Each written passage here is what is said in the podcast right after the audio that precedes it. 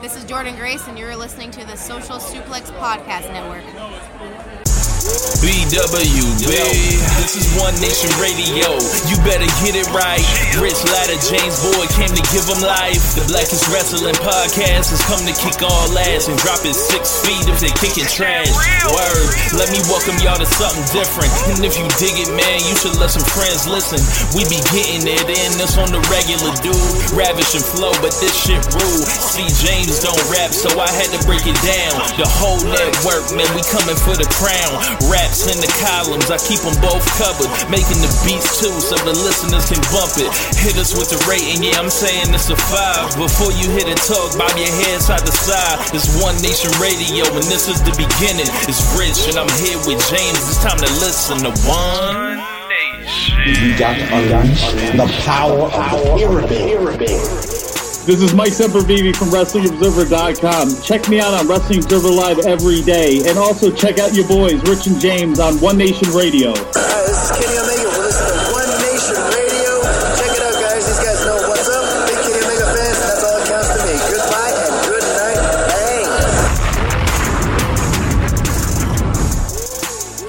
Bang. Ladies and gentlemen, welcome to this week's edition of One Nation Radio. I'm James Bourne. Hear me out, Rich Lotta. What's going on, man? I'm a lot better than the New Jersey Nets, and I call them the New Jersey Nets and don't care if they move to Brooklyn because neither do the people in Brooklyn. So, um, yeah, I'm chilling. I'm ready to get to it. Um, how are you, James?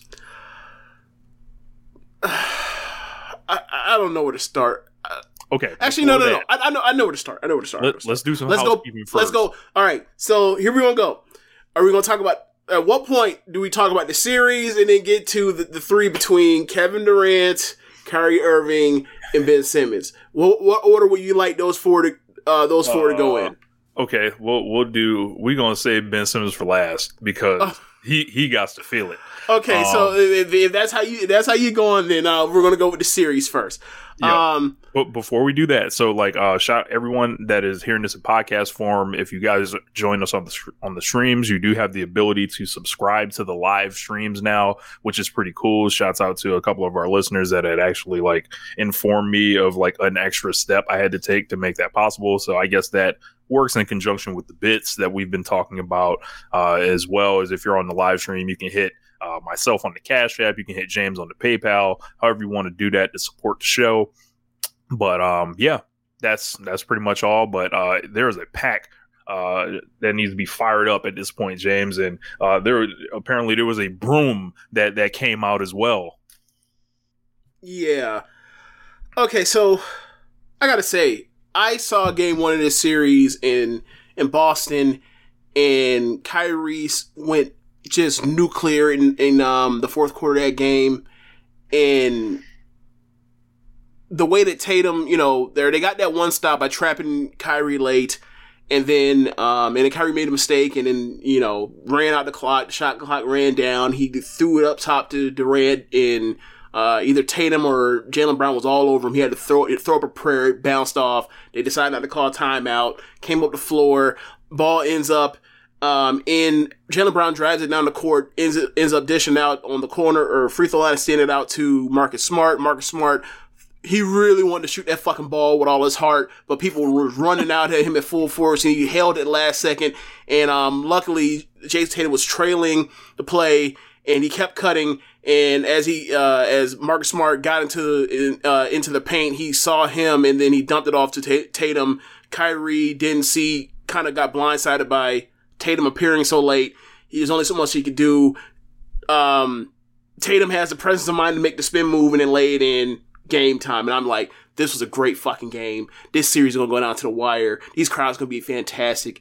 And then And this look, we we had you know Kyrie saluting people from behind with Yeah. the middle fingers. That's what made it so that. awesome was the fact that he was like, he was giving it back to the crowd while he was giving them fucking work. And I was like, this is this is gonna be awesome.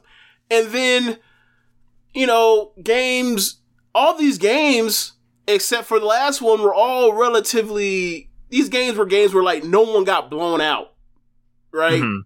like or or the Nets would have the lead and they would lose the lead, or like the game would be close, but like the games weren't as close as the scores indicated because it'd be like damn, like the last the games three and four, they're both like, man, these games are both like within ten points, but it's like you never at any point felt like the Celtics were going to, you know, ever get stopped enough to for the Nets could or Nets were never gonna get enough stops to where they could actually make it a game. It was just like after that point they were just basically jacking up shots between them and they just had to be going in on both sides and, until like the last three minutes of the, of the games ended in the games three and four. But it was just shocking to see for me like Kevin Durant look like that. I've never seen him play that bad. In, games two and three in particular, like obviously he balled in game four, but like the series is already over. Um, that was weird. Kyrie was really quiet after game one. Really, really quiet. I think he averaged like 16 points last three games of the series. Um, and you know, just watching the series, looking back over, is like we should have known this. Like, not only do we know the Nets were going to play defense and weren't going to rebound because uh because they don't have they, they don't have enough bigs or whatever quality bigs. Like the, the same thing that happened to the Nets the last couple years after Kyrie left with Kemba Walker, it got exposed that like they don't have one Kemba Walker, they have like three of them.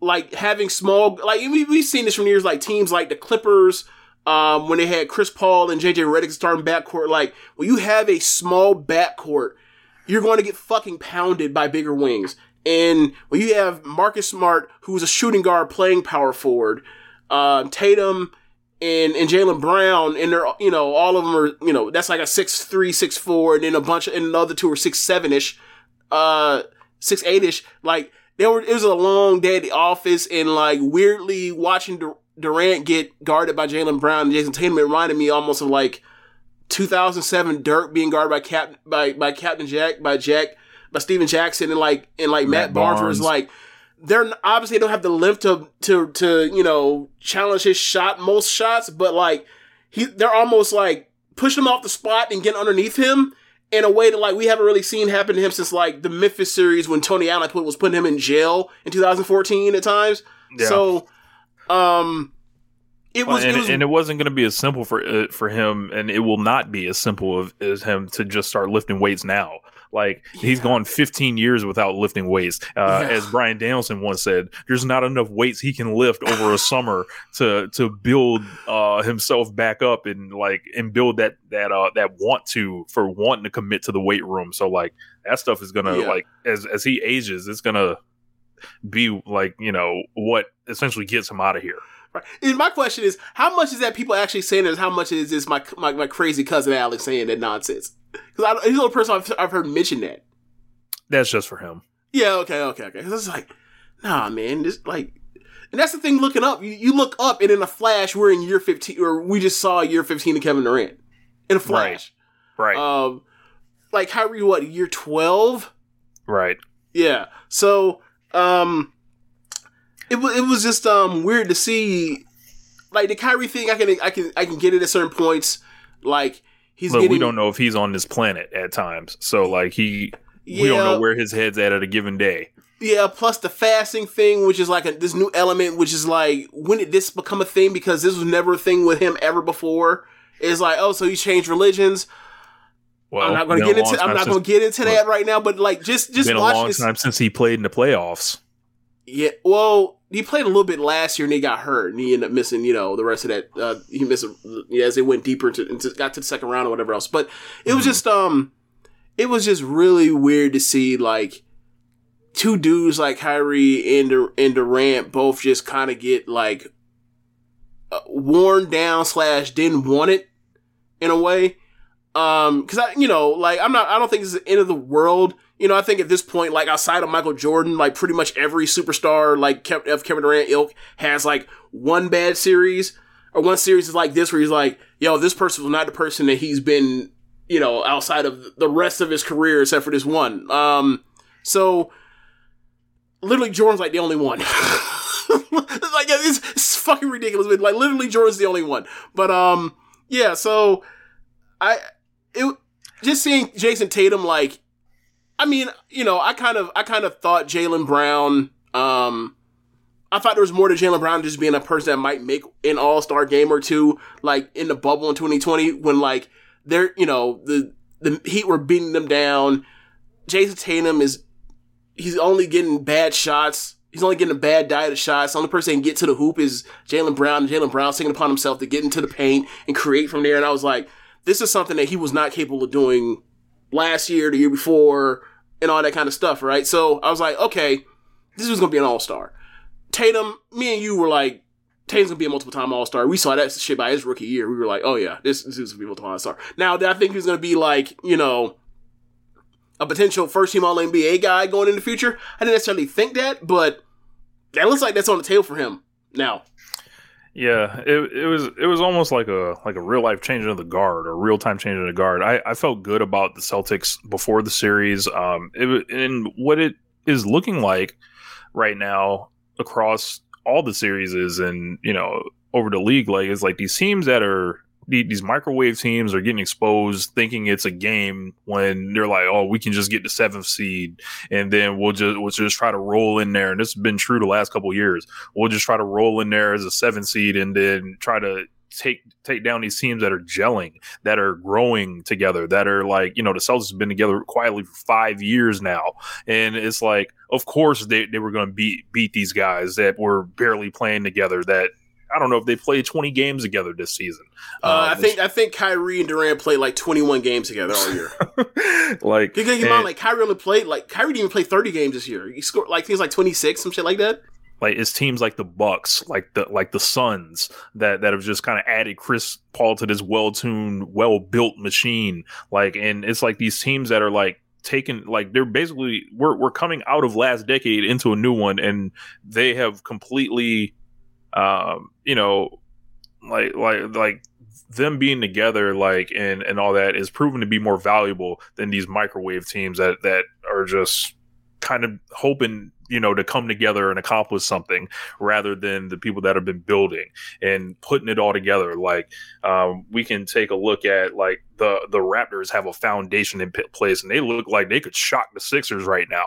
Um, the sixers kind of have like one foot in both uh, philosophies i feel like but Well, I think they're I think they're you know obviously they have Embiid, but like don't get me wrong, like they still you know like they still that core they had when they had Seth Curry still, and they traded him to get uh Harden and all that. Like they they took a chunk of what their roster was at the beginning of the year to get that, and like Harden.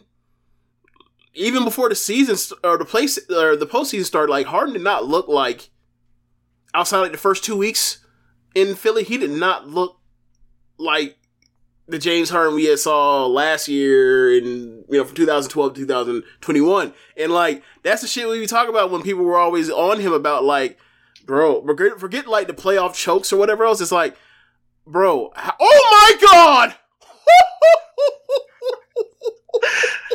add Yo. Memphis to add Memphis, Yo. add Minnesota to to teams that are that are being built. Bro, Add the- Ja the- in Morant addition, of course, to the Warriors. Bruh, Ja Morant just caught this shit back below his waist to dunk on somebody. Please tell me it was Karl-Anthony Towns.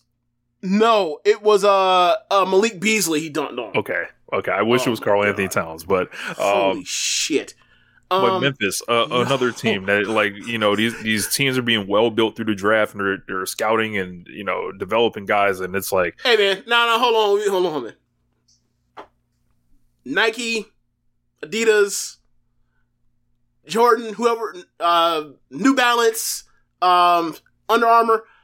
I don't know who has these shoe deals. Who Lee has who. Young. Hey man, you stupid. Look, I'm sorry. Devin Booker and Ja Morant need their fucking shoes. I'm sorry. they need fucking shoes. I don't give a fuck. I don't care. I don't know. I don't care about your whole thing about there's only five players in the league that can have their own central line. Bullshit. If they can do shit like that, they need their fucking shoes. Uh-oh. Oh my, bro, pull up on Twitter, bro. I gotta pull it up on Twitter. Oh All my right, god, that's see. all. It's an all time dunk. It's an all time dunk. It's an all time dunk, especially because it's in the playoffs. Like it's basically like the guard version of of uh, of T Mac Oh my god! Yes, it's like the, it's like the uh it's like the the guard version of T Mac. Two hands. Bruh, it's like the guard version of T Mac dunking on uh Shawn Bradley. oh, that's D'Angelo Russell. There, no, wait, wait. It'll pull up. You'll pull up when you see Ja Morant dunk on this dude. Um, Oh, that's an old one. Oh, that's an old one. My fault. Right. Hold on. And that one was even insane. Hold on. A lot of people saying best dunk I've ever seen. Best It- dunk by crazy dunk. Bro, it's an all time dunk. It's an all time dunk. Okay, I got it. Good fucking god. He detonated on that dude, bro. He detonated on that man. He, he exploded on that man. Oh my god. Yeah. Yeah, bro. Oh my god. Yeah. That's Yeah. insane. Yeah. Um Yeah. Yeah. Yeah. I've I've never whoever that is, Malik Beasley, you need to leave the league. Like you gotta you gotta go. You gotta sit out the rest of the season. Ask Ben Simmons how to do it. All right, so you were talking about uh you were talking about continuity with with NBA teams.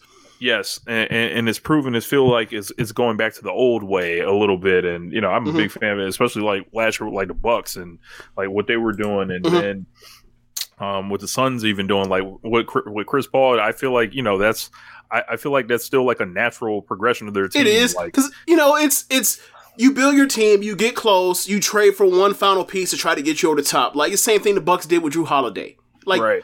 I don't like it's not So, like, like- it's like, not like we're gonna that, like- shut, we're, we're gonna you know we have nothing or we may have one piece and we are just going to like then like turn over the entire roster over to you know Right. all max level players and then a bunch of replaceable level players along the way and with this was the this was the big problem with the Nets. Like, and then both of us are familiar with that book that came out. I've never in my life seen an organization bend over backwards uh, to please a, a set of players and like Yeah. let this set of players. And then we hear Kyrie talking about he looks forward to running the team with Joe and Sean. And I'm like, in what fucking reality? Like, Yeah. like is he coming from? Like, he is like so completely on another planet. It may be flat, who knows? But it's like, what makes you think that you, of all people, who can barely show up as it is when you're on the court in the playoffs, um, and then who knows if you're even going to make it to the court based off of any various, you know, outside of the of the court things. I feel like the it, this is a major L for the player empowerment stuff, and, and it shows the value of organizations. Like these these people have jobs for a reason. They have the job of a coach for a reason, a job of a general manager for a reason. Like trying to circumvent the process to have everything catered for you is blown up in the Nets' face in a way that I've never. Never seen it before. Um, Yeah. Now the Lakers are pretty bad right now. but they want The a way- fucking title. Like, like we we got a title out of it, and it's gone to hell since. But Yeah, um, agreed. Agreed. But And- this right the- here, they couldn't even get out of round. They have won one playoff series in three years. yeah, and that's the crazy thing about it is like, bruh, This is a way bigger failure than the 2004 Lakers. Eons worse. Yeah, like the, the thing that kills me, or not kills me, but the thing that, that's like just surprising to me is like, just last year they smoked the Celtics in five games, smoked them. Like when the way they beat them last year, because they still had Kyrie before Kyrie, you know, uh, had the injury, and we were like, yo, what? We were thought there. We, we saw them three together. Finally, we were like, "Yo, what the fuck is this? What are we going to do?" As like offensively, like, what? There's no answer for this. And even then, like they still almost made the final or made the East Conference Finals. If Durant's f- foot is a shoe size shorter, they still would have made the finals and may have won the title. And like to go from that to this is like, how did these? You know, obviously, you know, you, they had a team that had talent with Dinwiddie and Caris LeVert and Jarrett Allen, um, and then they traded all these pieces away to then you know to, they traded Allen in particular to get James Harden. They didn't want to start, you know, and then you had like the players telling uh, uh, Chucky Atkins, "Don't start Jarrett Allen. We want to start DeAndre Jordan." Even though he's had a fork out stuck in his back since like since what the Players are bad scouts. yeah yeah like there, it's the same reason why like the GM Doc River shit didn't work. It was like you picked the people that were good when you played, or, or the last people you were good, and like they're no they're not good anymore. And you still think because they look the same, they're still good. And like, and that and that, the thing that like gets me is with this particular team is like,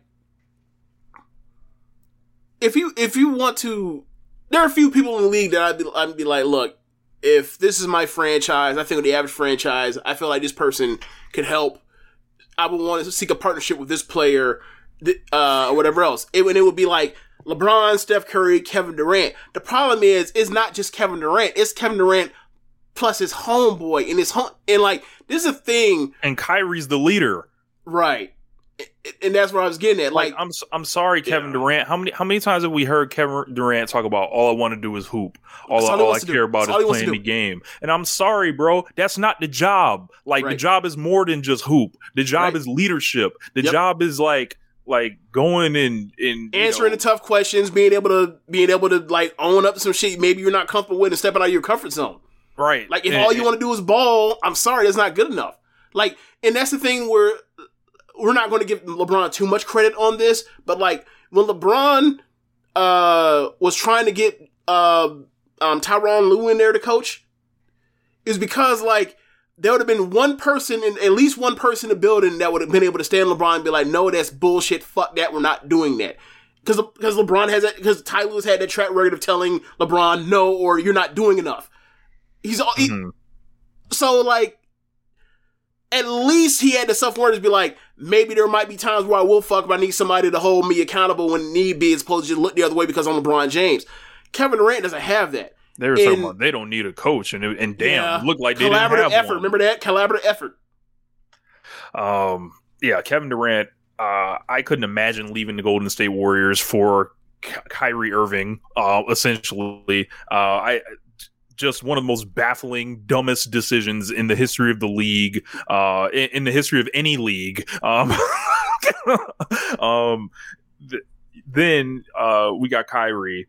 We mentioned we talked about him, and he's got contract, uh, you know, concerns and stuff going forward. He's his resume starts to look shakier. His uh, every year. Every year e- we get past year- 2016, it looks like and, and then like you add up like the amount of games that he's played for a lot of his season seasons and stuff like that, and it's like, bro, like you're on the court for like actually how much of the available games Bro, uh, in think- your I think- career? I think he's only played like s- the equivalent of 60 games in a season like four times ever. yeah, that's that's that's insane. That's like, and, and it's it's not necessarily Obviously, a lot of it's like stupid injuries and, and knick-knack stuff, whatever else. And like, don't me wrong, like uh, a lot of that is injury, but some of the stuff is like the last two years or three years or three seasons, 'cause three seasons, two years has been like shit that has like, bro, you're not the, not everybody can not show up to work for shit like this.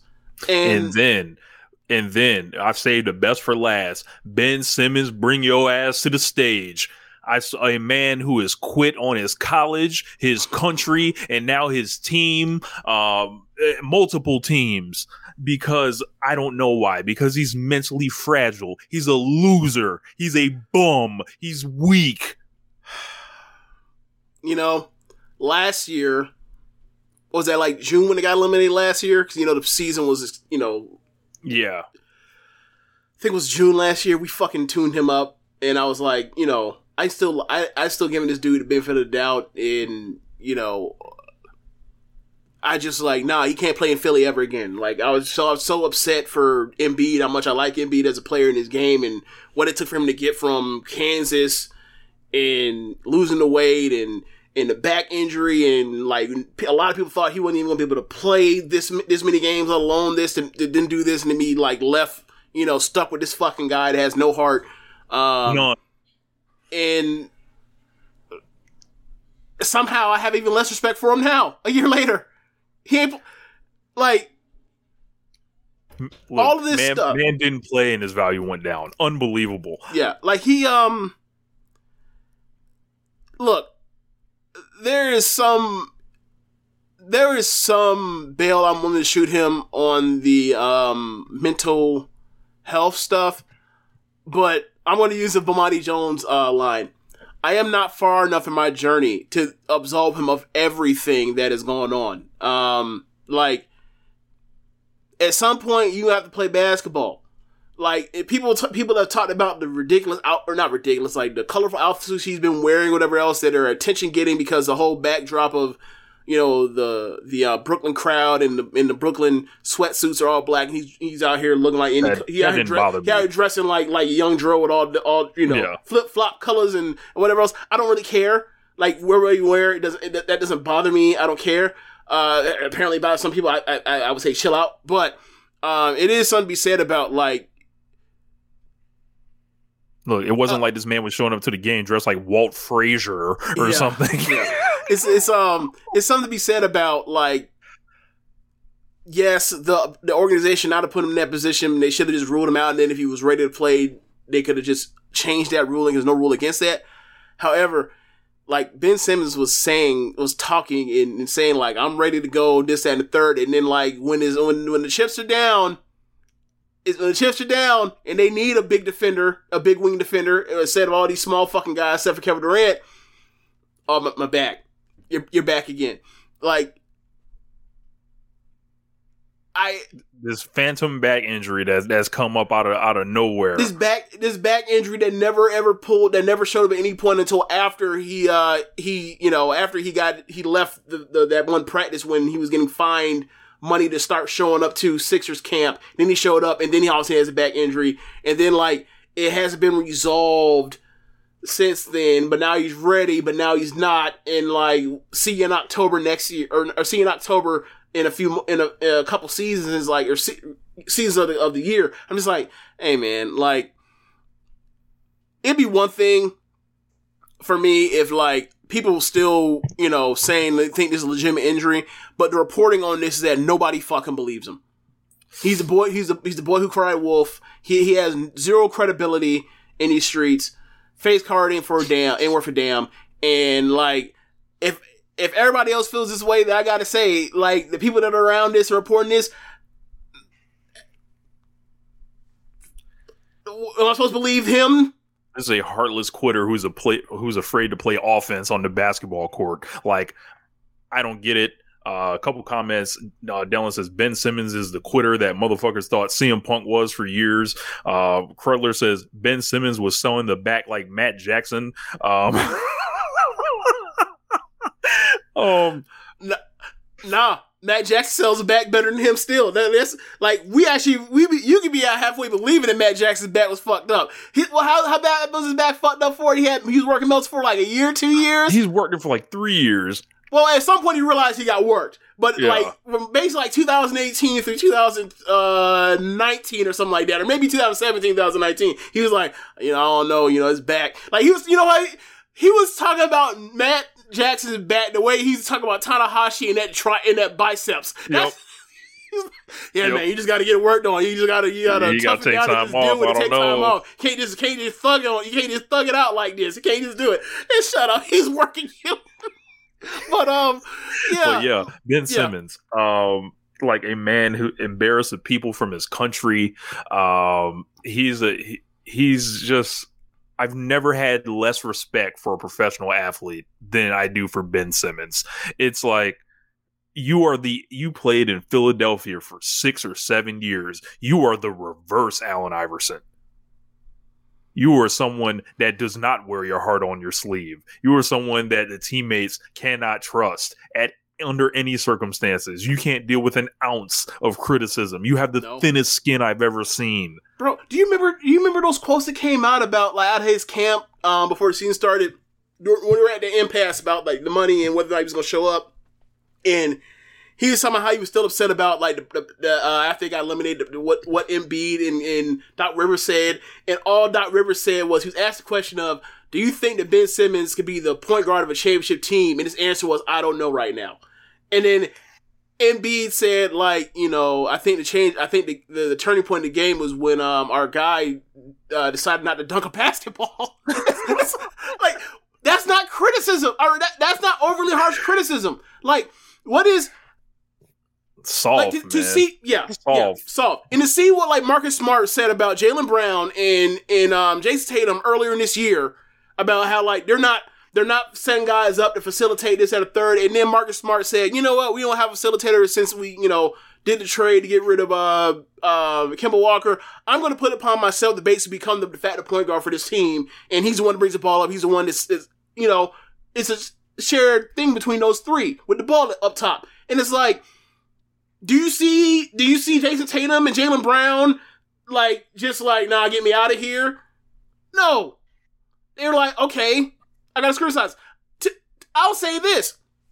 Think of the stuff that think of the um the stuff that that Kyrie as a shoot first point guard has had to hear about him not being able to facilitate and set up stuff or whatever else. Think of like can you imagine Ben Simmons walking into Philly in the way that uh that Kyrie just walked into Boston and gave him what thirty nine? No. no, Look, and they were teammates. These were the two people that Kevin Durant had to depend on, which makes it just even funnier. Where it's like you go from this model of just con- this machine of consistency, backbreaking excellence over Yeah. over half a decade, and then literally for the unknown. Look and look. Who knows that a global pandemic is going to come? Who knows that you have an anti-vaxxer, flat Earth teammate who yeah, you know has has to now fast. Uh, who knows that you're gonna end up uh, trading for for James Harden, and then he's gonna be looking at like Kyrie, like, "Hey man, why are y'all letting this dude get away with this?" And Yep. then he's gonna be like, "You know what? Get me the fuck out of here." And then y'all essentially traded uh, James Harden for Seth Curry and um, oh Andre Drummond. Yeah. Look, and the rest of the roster is just in shambles. Like like Patty Mills, like is a solid player. Uh, Joe Joe, uh, what's his name? White dude. Uh, Oh, he was hurt all hurt. year. But he's hurt He's all hurt year. all year. Exactly. He'll be like back till so, next year. they're just Joe filling Harris. in holes. Yeah, they're filling in holes, like like pulling But- but dudes here's like Bruce. Brown out of Here's nowhere. the thing, though, right? I mean, given how Joe Harris performed in the playoffs, uh, every time he's been in the playoffs, has he exact? Is he what? Did they exactly miss him? What are you gonna do? Oh, he missed more open, wide open threes. Yeah, yeah, about that. Yeah, um Ben Simmons absolutely like and, and they does Ben Simmons have less trade value now or last year? I mean, he's a year older, so it had to be. It had to be less, right? I would think it would be less because he at least last year he still got traded for James Harden. Who's gonna trade for him now? Yeah, they're stuck with that one. They're stuck. They're they're not the like.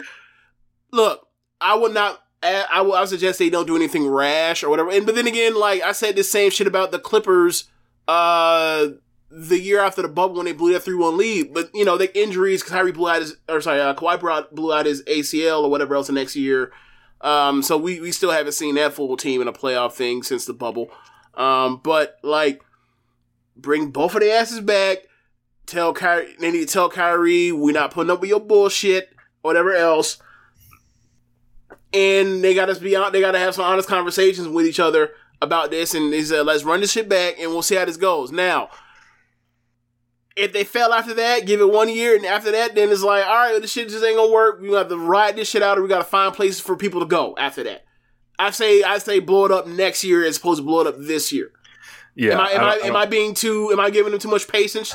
Patience? Uh, no, because like you can argue that they just still haven't even seen what it all looks like, but it just keeps blowing up as Right. it trying as they're trying to get out the blocks with this shit, and Right. it's just like, is it going to be even worth it by the time we get to that point? Um, but Kevin Durant has to take control of this team, Yes, like whatever whatever happens, like Yes, you know, does. as far as you know, from the player standpoint, like cede some of that control back. You know, y'all are not playing NBA 2K my GM mode in real life. Y'all need to stop this. Yeah. Like, let the organization organize. You know, yeah. And fuck. it's like you see that team that they had, you know, and they turn to like what happened with the Clippers um when in the bubble where it's like you look at the team they had before uh Paul George Kawhi showed up and it's like there's a bun in the heads of like we had this tight knit thing, we held each other accountable and these two show up and like y'all can't say nothing to them because they because of their status in the league. And then like is that with the with the Nets plus like they've gotten rid of everyone. Like I think I think Claxton's like the only person left from the team Yep. originally. Yep. A lot of Lakers stuff is similar with that too. Like, there's no one like it's it's all been turned over at this point. So Yeah. Um, yeah, but I guess we should get to pro wrestling. Uh, Ben Simmons, sucker Frank. Oh my You know, god. and- Do you- and- and- speaking of that, do you have that music? You know what? I can find it. All right, uh, uh, well, you know your version of it. Your version of it. Yeah, yeah. Yeah. Um, Just make sure to cut it after he says I'm gassed. okay. Um, so give me one moment here, right. and I will find it, and I will play it on the stream. Yeah, play on the stream and I'll add it in post on uh, on the podcast. But But if yeah, you was, uh, uh, if you feel for me, I will Yeah, I'll- I'll able do that. to- I'll do that. I just uh I just can't believe that like Kevin Durant looked like that. And I understand it's year 15 or whatever else, but like I've never seen him so out of sorts like on the, on the court. And then it was like impassive. Like he missed what game two. he was 0 for 10 in the second half, and then game three, like he, I think he took like one shot in the fourth quarter, and then like you know basically, and the thing I do like about I still like was why I still like I'm not going to ever write off KD is like after game three he basically was like he owned up to it. He's like I fucking sucked. Mhm. There was no hiding. There was no, you know, what you going, you know, what excuse do you have? Is like, nah, man. Like I sometimes, you know, I think about often about how, you know, am I in my own, am I in my teammates' way by doing, you know, because I'm, I, you know, everybody expects me to score. Like, you know, the balance between, you know, taking a back seat and, and let making sure everybody else is like get their touches so they don't like, you know. This, Man. you know the, the you know the balance that we always, you always hear about the stars with like whether it's Jordan, Kobe, LeBron. We've heard for our entire lives when you're that when you're that kind of special. And he Yeah. talked about like you know sometimes I, I think about it too much. I'm just in my head on hand. I just got to you know kind of just go back to basics. And you see what he did in the first quarter of that game four. He's like, okay, this isn't some. He just this is a bad situation. Also, like Steve Nash, It's, it's, they it's got- almost they got- like they gotta if only they're offense. they got to install offense and run set plays. They can't just rely on someone just being up top and getting to a spot the ball out. and yeah, run the ball on offense. Like you, it's one like we saw this in OKC when we see Westbrook waiting forever to try to see that man come off a pin down and get open, and then eventually he'd be like, "Fuck this." There's 15. There's like 12 seconds left on the shot clock. I'm about to make some bad, make some bad decision instead because I'm tired of waiting to get this Look, dude the ball. if if only there was an offense that Kevin Durant had experience playing in that where all that stuff was taken care of for him. If if only that existed. Yes, that's true. That's true. All right, I found uh, the music, but uh, it is official. Uh, New Japan Pro Wrestling and All Elite Wrestling have announced the Forbidden Door, and uh, a lot of fans were happy about this. We'll get to uh, the people that tried to yeah oh yeah we'll get to to to those folks but uh we came across a post from a guy named nk underscore preach. I believe uh this gentleman is from the united kingdom. Uh so let's take a listen to what he had to say. I actually ended up throwing an instrumental over it. So. Hey yo, I don't wanna hear shit from all of you wrestling niggas. AEW X New Japan is happening. You niggas is trash. Your favorite company is trash. I don't care what company you, you like. If it ain't AEW, if it ain't New Japan, sucker glizzy. Fuck out of here, niggas. It's time. It's time, you bitch ass niggas. June 29th. TK and New Japan put you bitch ass niggas on notice. Fuck out of here. Sucker Glizzy. Sucker Frank. I'm gassed. yeah so tremendous so Yes. um yes uh the forbidden doors here um and i think a lot of people are going to be happy uh when this show happens i'm going to be happy when this show happens i think the timing is great too um i feel like the you know this is you know the the origins and earliest traces of AEW start in New Japan Yep. um, I actually like that AEW was able to establish itself as its own uh, kind of thing. It wasn't like New Japan was. Say if this happened in 2019, it's almost like, well, what history and infrastructure and backbone do you and you know what are you really known for AEW? Is it just New Japan just carrying? Um, and I don't think that's going to be the case here. It's like they're coming in and it's like AEW already has its own like fan base following seen mountains of success on pay per view and you know getting renewals uh, with TV money and everything. It's its own you know kind of flagship promotion in its own right, and I think both companies come in kind of looking for something from the other now. Like New Japan is trying to reestablish their their North American.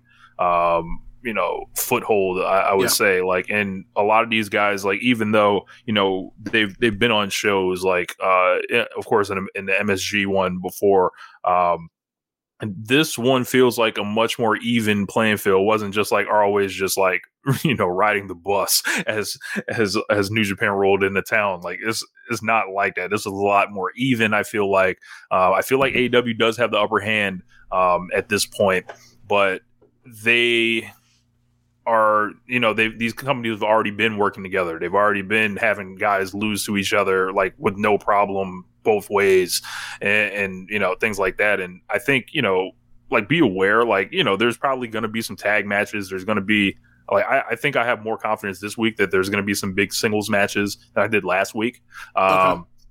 And also, uh, I would I feel much better thinking we might see Kenny than we did last week as well. Hmm. Um, but oh, because of the uh, Twitter stuff today or last few days, been, he's been real. You know, like when Kenny starts like tweeting, I, I just be like, all right, so he must be be feeling a little better um, because usually that man will just fall off the map, disappear or whatever. But um, I I'm very excited about this, and I think I think it's gonna be good for New Japan because you know it's a good way to you know get people kind of checking for what they're doing because they've quietly been trying to put it together. You know, after you know a couple rough years, I would say. Um, you know, you know that evil stuff didn't go over well around these parts. Um, that, you know a, a, lot of the the confusion with the G ones and the uh, the two the two uh, like the the G ones, G one finals, G one wins, the briefcases getting moved around. A lot of that stuff didn't go. Um, you know, over well here. Like keeping strong style was like done awesome throughout this whole time. If you guys, you know, have been following along with that, um, like, you know, see, yeah, look, look at that endorsement. Hey, um, but yeah, like, and you know, they're they're actually recording tonight, so check our show, check their show. We're probably gonna have like two different perspectives on it, but the thing that I'm most excited about is like a lot of these guys are still novelty, fresh acts here, and yeah. we're gonna like I can think of just a million great matches between these two companies I, I want to see. Yeah, um, if they do this once a year, like don't never right. run out of matches. Hell, if they did this twice a year, they wouldn't run out of matches. Um, because there's always new people. Like eventually, you'll have you know, um, um, Yuya and you'll have uh, Ren Narita and you'll have um, O-Khan and they'll be higher up the card or whatever else. Shota whenever he comes back or whatever else. So, um, I'm interested to see how how ticket sales go. Like you know, we're all gonna watch it, right? Um, so that's not that's not the concern. It'll be covered. We'll talk about it. I'm sure it'll be a great show and all that. Um, I think the thing for me is um just I wonder what, given how cool, um, cooled off New Japan Pro Wrestling has been since t- from 2019 to now because of the pandemic and the crap clouds and them doing so many, you have to double up on shows to, you know, to break even on shit. Like, they've, um, they're not as popular as they once were. And obviously, you know, COVID and the touring that's fucked up a lot of stuff from bring, being able to bring in people um, you know, for a tour and then go away. Like we saw when um at, the beginning of 2020 when uh was it January late January 2020 I think when they were in St. Pete the Coliseum like we saw we had Tanahashi mm-hmm. like he ain't been back here since then I don't believe so um uh he was on Resurgence last year I totally forgot about that okay yeah you're right you're right you're right um but they were going to be more than just him. It's going to be a bunch of people, like like you know. So it was just um. This is a great way. This this is greatly helping, and also you know, a lot of the stuff that happened was like, you know, hurt feelings of you were our guys, and you know, you left or whatever else, and now we got to you know reset this, and we got to find new white boys to push. Um, uh, and, How's that going? yeah, I mean, they got Sabre and Ospreay, and then it's like Cobb's doing pretty well. You know, some of the Gaijins, they ain't been back in a minute. You know, uh, but uh, yeah, it was just um. They, they really need it, and also like now that AEW is more established, they know that like it's not some flash in the pan thing, and they're not like some joke, and like Tony Khan's not some money mark so that, that was also that's also a big part of it of you know of and he actually respects them in a way that was like you know that wasn't that wasn't some something they want to come across in WWE to be like WWE's on some get down and lay down shit. Yeah, and, about and, that. Yeah. WWE. Um, I, I, think that's a major L for uh, for Nick Khan and uh, everyone that was thinking some WWE and New Japan partnership was going to happen last year that mysteriously had all their tweets disappear when you know we wanted to bring these uh, things back to the light. Um, I, I think Tony Khan called it shot like Babe Ruth in that one promo. Um, essentially saying there's only you know There's I've only, been working there's only room for one Khan in the Yes. wrestling business and shit. yes yes Yeah, that, that was still that was still kind of like, uh, what is he doing? It makes more Look, sense now, but it's still like, why are we? Why are you shooting us- shots at Nick Khan? he told us he look that man knows the enemy he, he knows who the enemy is I guess you know but um as far as like you know saying he's been putting stuff together with with new japan pro wrestling like he was talking about yuji nagata and it's like Yep. the audience like AEW's like already shown like you know when when Satoshi Kojima comes in, they get a re- he gets a reaction. When Ishii comes in, you know the crowd goes Yep. crazy. Like this is a like Minoru Suzuki, Jay White, yeah, Right, and, and it's like if the, if any New Japan's going to work with anyone, it need, it needs to be with AEW for the sake of pro wrestling. Like, and then it led to this ridiculous, um, you know, uh, you know, of course, with the positivity of the announcement, there have to be people that are not so positive about it. They want to start talking about how does this appeal to the casual fan and why they can't grow and da da da da da. And uh, Joe Lanza on Voice of Wrestling actually uh, has something great behind the paywall, and uh, and uh, Rich, uh, they went and talked about, uh, and also Rent Wrestlenomics. AEW is the company that's growing year to year, which is you know something that is either underreported, not reported, misreported, right? And then WWE is like, well, like they're trotting out things like watch time and all these like goofy metrics that you can't like really quantify, of, like really what they mean. Um, or if they or if they even necessarily matter. correct. And Not to I say think- they don't, but we don't know if they do or not. Right. And, you know, I, I thought a lot of this was like, uh, was, you know, when good news happens for AEW, there's, there's a lot of, uh, there, there's a lot of ways that, you know, people can throw water on it. Like, there are people instantly saying, well, what about the, are the women going to be in this and all this stuff? And it's like, I don't know, maybe. like, what's stopping them from booking a, a AEW women's title match? Oh, nothing. Oh, okay. Um, and whether it's that, whether it's the the want for the mythical casual fan, this is not the company for the casual fan. Uh, I don't know what needs to happen on the show to get people to know that, but like putting these uh, these imaginary people in the place of like you know say, saying what AEW needs to capture just because uh, you know for 20 years it's just been done this one way, right? But all throughout this last half decade, there's all there's been this energy beyond WWE that that TK I feel like is captured with AEW and the Elite, and then New Japan Pro Wrestling coming in now, and this is like you know how All In was like the early culmination of all that stuff, where we felt like, hey, there's like this thing's bigger than actually maybe what we think it is. Mhm. Like this is like uh this is them going commercial with it essentially. Like if that was like the big you know legendary mix, that was the Gangsta Grillz version of that shit, you know whatever. This is the major label album of Okay. like yo of, of we doing like shit for for people that really love pro wrestling that have followed you know that follow shit around the world. Like Mhm. that it's not like like it doesn't like we don't care about fucking Johnny Knoxville like that kind of shit. It's like all right what did that lead to for you? Like like like we're talking about all these things that cash they can't ever tell us what casual fans actually like. It's just like no they won't like that. And it's like who cares about them?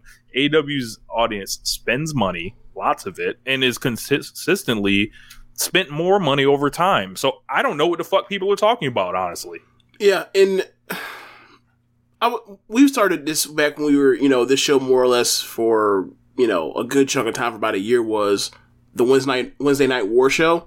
And we were Mhm. just like, the, maybe I don't know about you, but I know me. I was like, I don't give a fuck about these ratings. Like other than other than like, is the show going to get can- are either these shows going to get canceled? Okay, no. Okay, hop back to the mat, back to the shows and how well they did or not.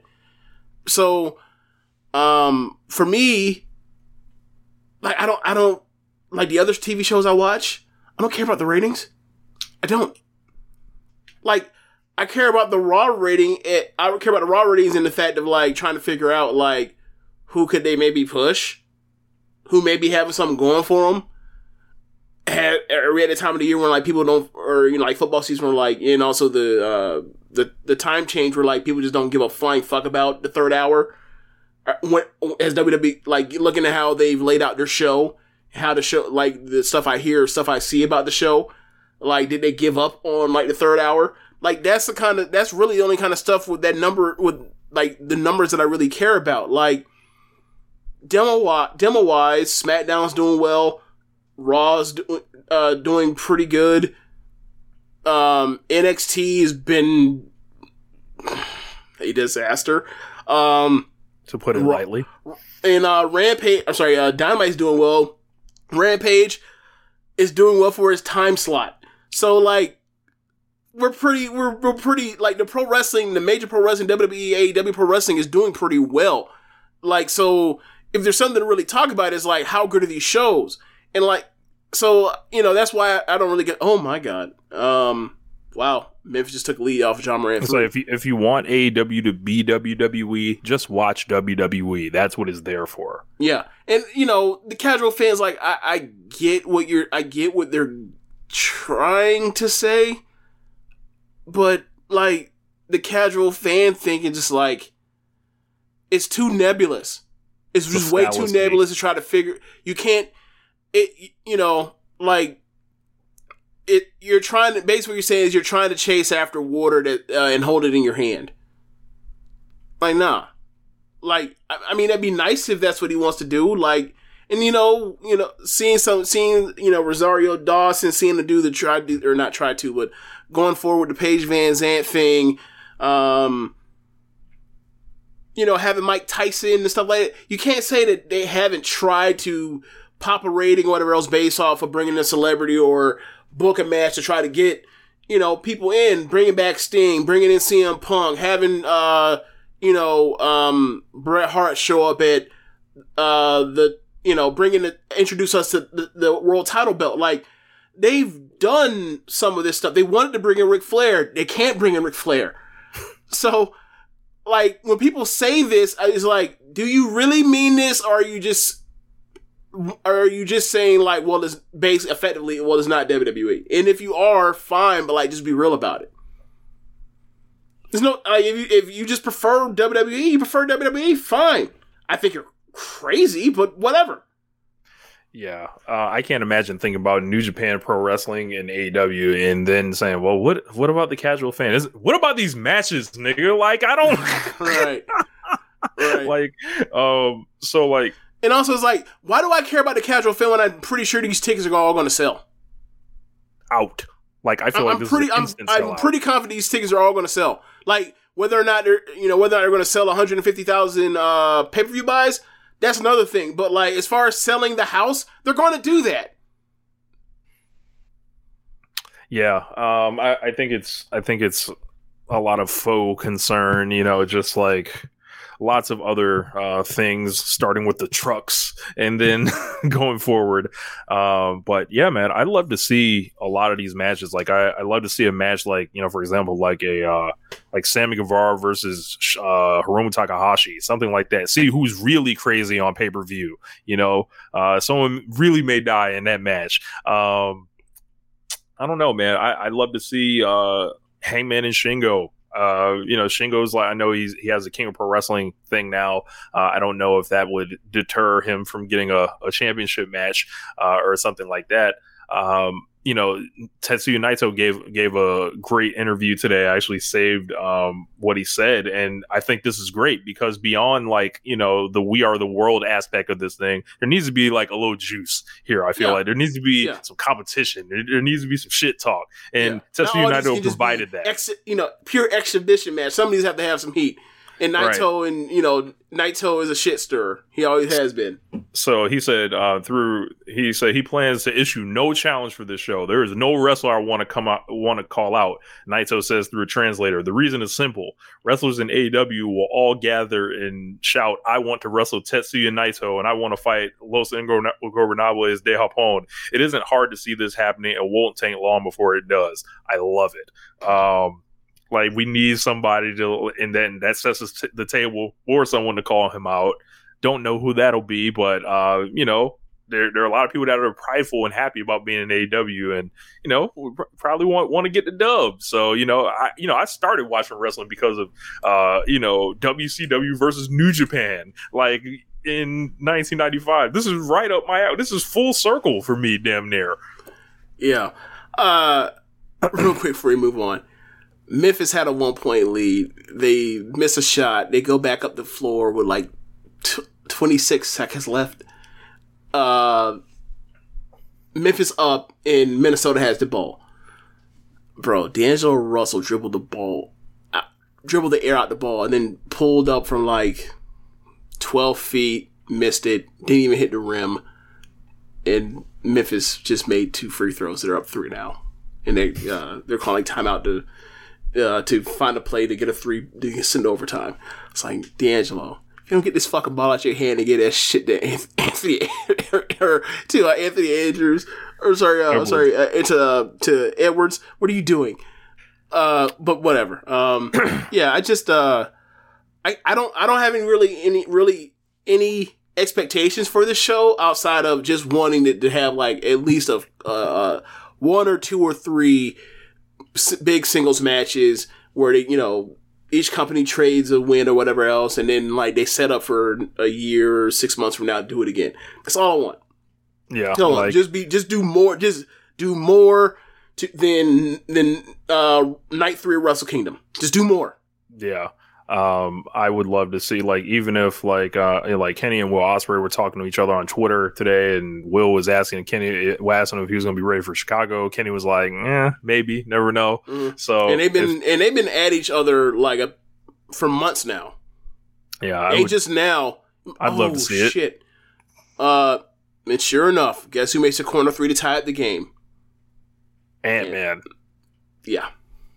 Yeah, Um, sure enough. So so a lot of people were throwing around the CM Punk versus Okada main main event possibility, and I gotta say, I don't see it. Like because That's one, just the Okada's the put- put the star type IWGP of champ. Yeah, it- one Okada's the IWGP champion. Unless you think he's losing it to Naito, um, and then main eventing anyway uh, over him when Naito has the IWGP title and comes to America. I don't know how that works, right? I don't. I don't know how you how you get around that and do that, right? I, I know how that works, but you know, Do tell. I mean, you tell me who like the the elite have a better uh relationship with. They didn't call Naito to come to All In. They they called Okada. Yeah, yeah. Um. So They think higher. like- they think higher of him than they think of Naito. right? Like, it- and it- and I think a lot of people do. So, um, you know, CM Punk, do you want to? Zach been under unscribbling us for saying this. Right? Look, this motherfuckers. Look, and, motherfuckers. and Diogo brings up a great point. CM Punk versus Okada right now in Chicago would be a big main event, but neither would be in a good position to lose. And that's why, you know, I'm saying it's like Okada's the champ and Punk shouldn't lose in Chicago. Um, then Dylan said Page and Okada. Only problem there, they're both still the champions, and if you're Yeah. going to beat one of them, like you're still like that's why I feel like a matchup like a Hangman versus Shingo would be like because you know all- Shing, you know Shingo Shingo's gonna lose, but that's not the point. right. Yeah, um, I do see- I like see or or Okada and then serve him up somebody big from AEW, like whether it's Danielson or whoever. Is Like, anybody that he owes a W? He owes a he owes a he needs to get a win from from like a G one or something.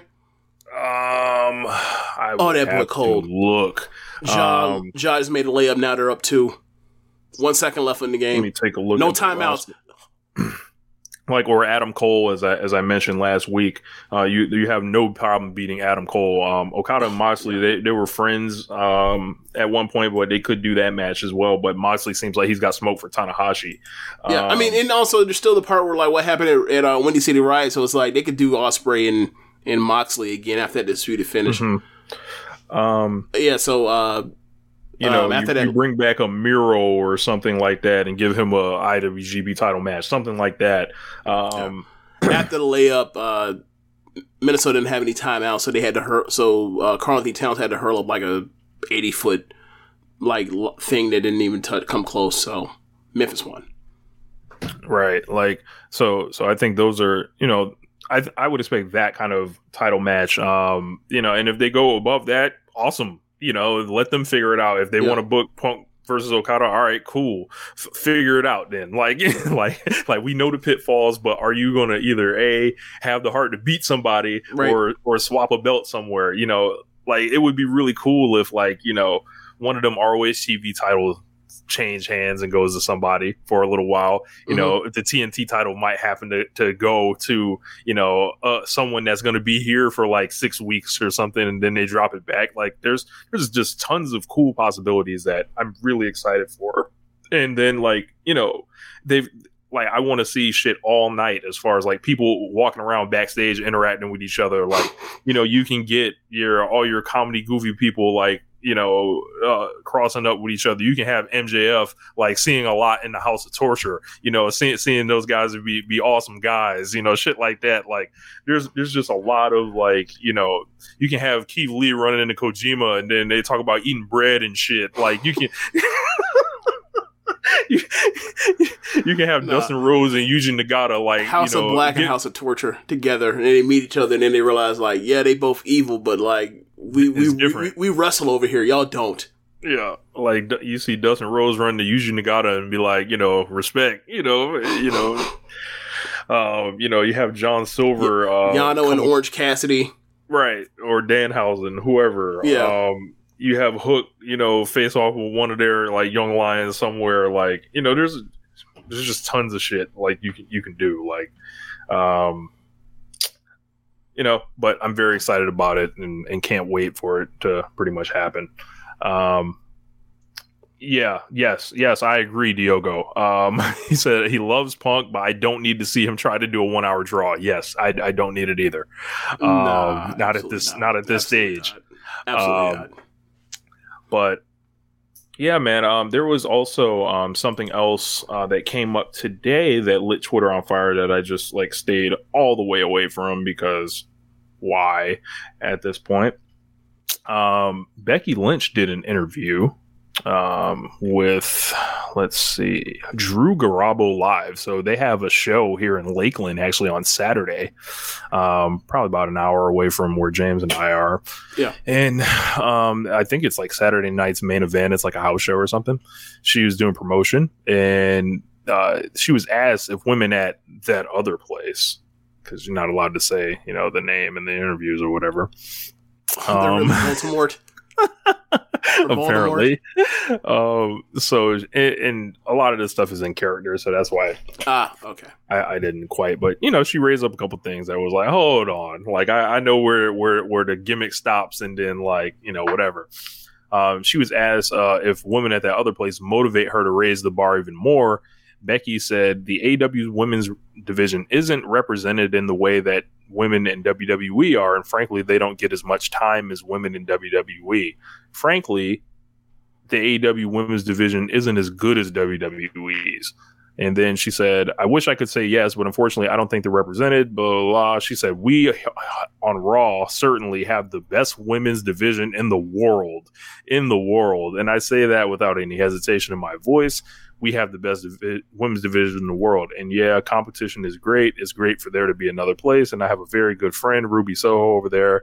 And I would love to see her as the champion one day.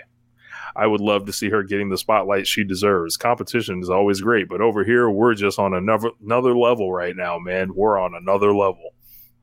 Um, these these quotes are just hilarious in some aspects. As Becky says these things, there was just a SmackDown that featured no women's matches.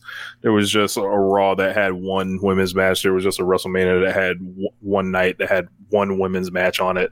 Um, there was a Queen's Crown tournament that just got completely smoked. Um, like eight eight matches in seventeen minutes or something like that, or less than twenty minutes for sure?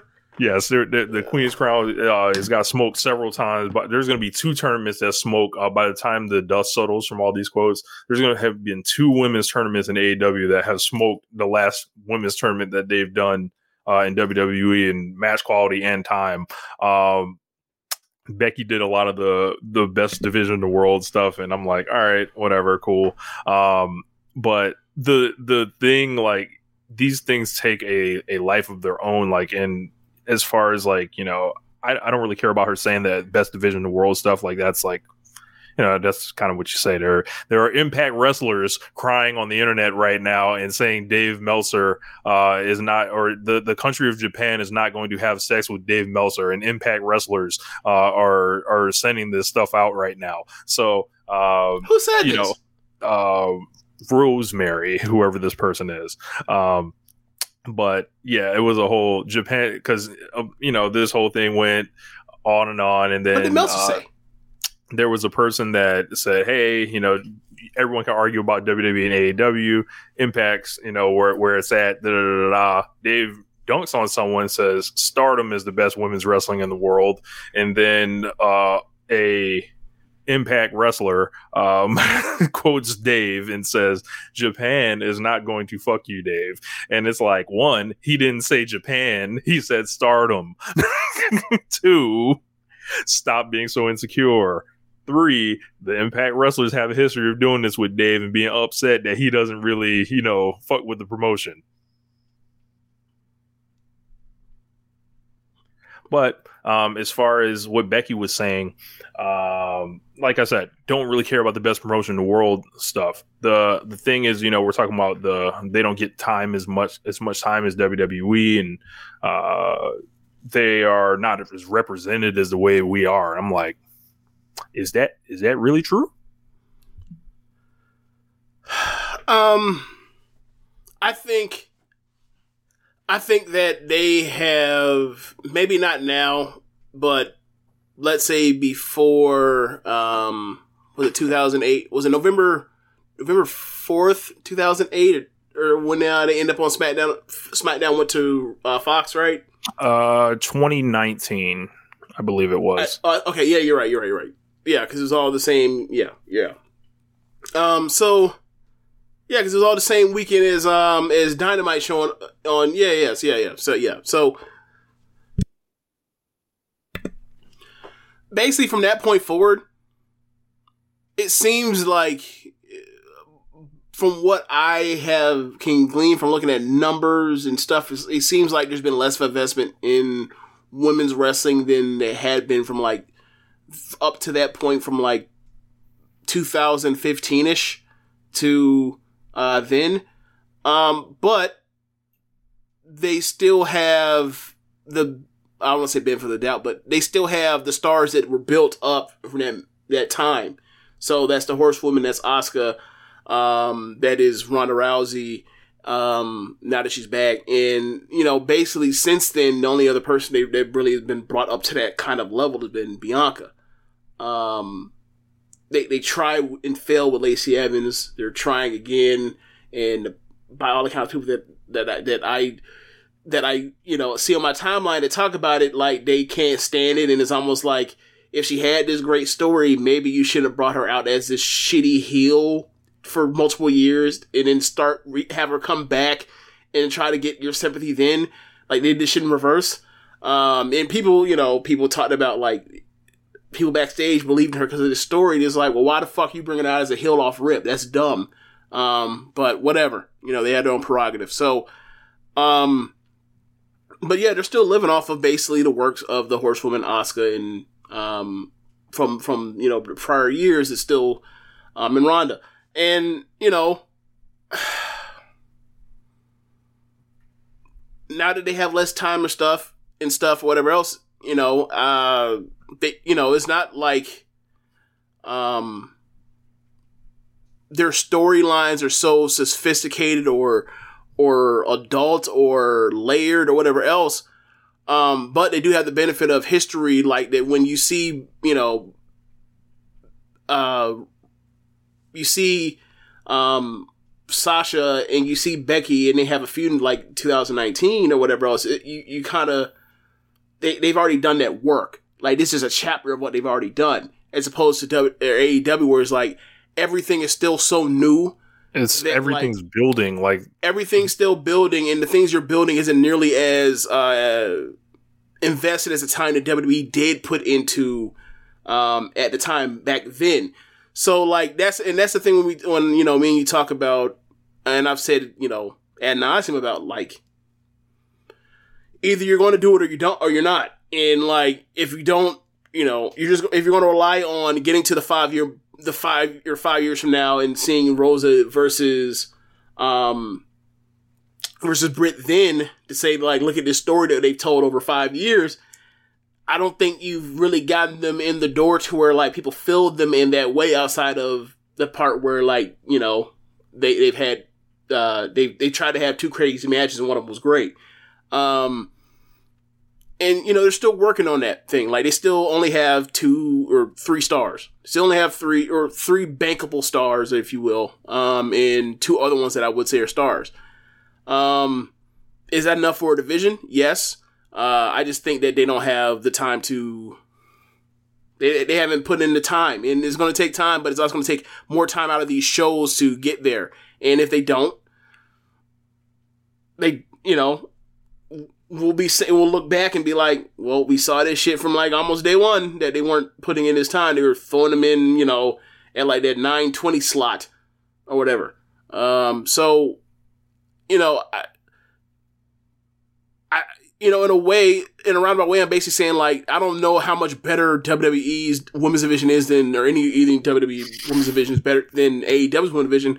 I just know that like at least WWE has the rep to la- of the last you know six years still live off of. Mm-hmm. Like they had they had an, an entire like developmental territory, like testing that whole thing that they eventually put on their main show uh, Right. after years and kicking and screaming. So like the for me the the rush to essentially make AEW have to compete on that level with them From day well one, from day one is it feels a little it's uh, disingenuous. I don't know. Like I don't, I don't, I can't, especially when there's no Chris Jericho, there's no Kenny Omega. There's like these are all new, like they're new people. Like Jade is a new person to wrestling. Um, for example, She's had 30 Britt matches. never had a. I'm sorry, yeah, 31 matches or whatever.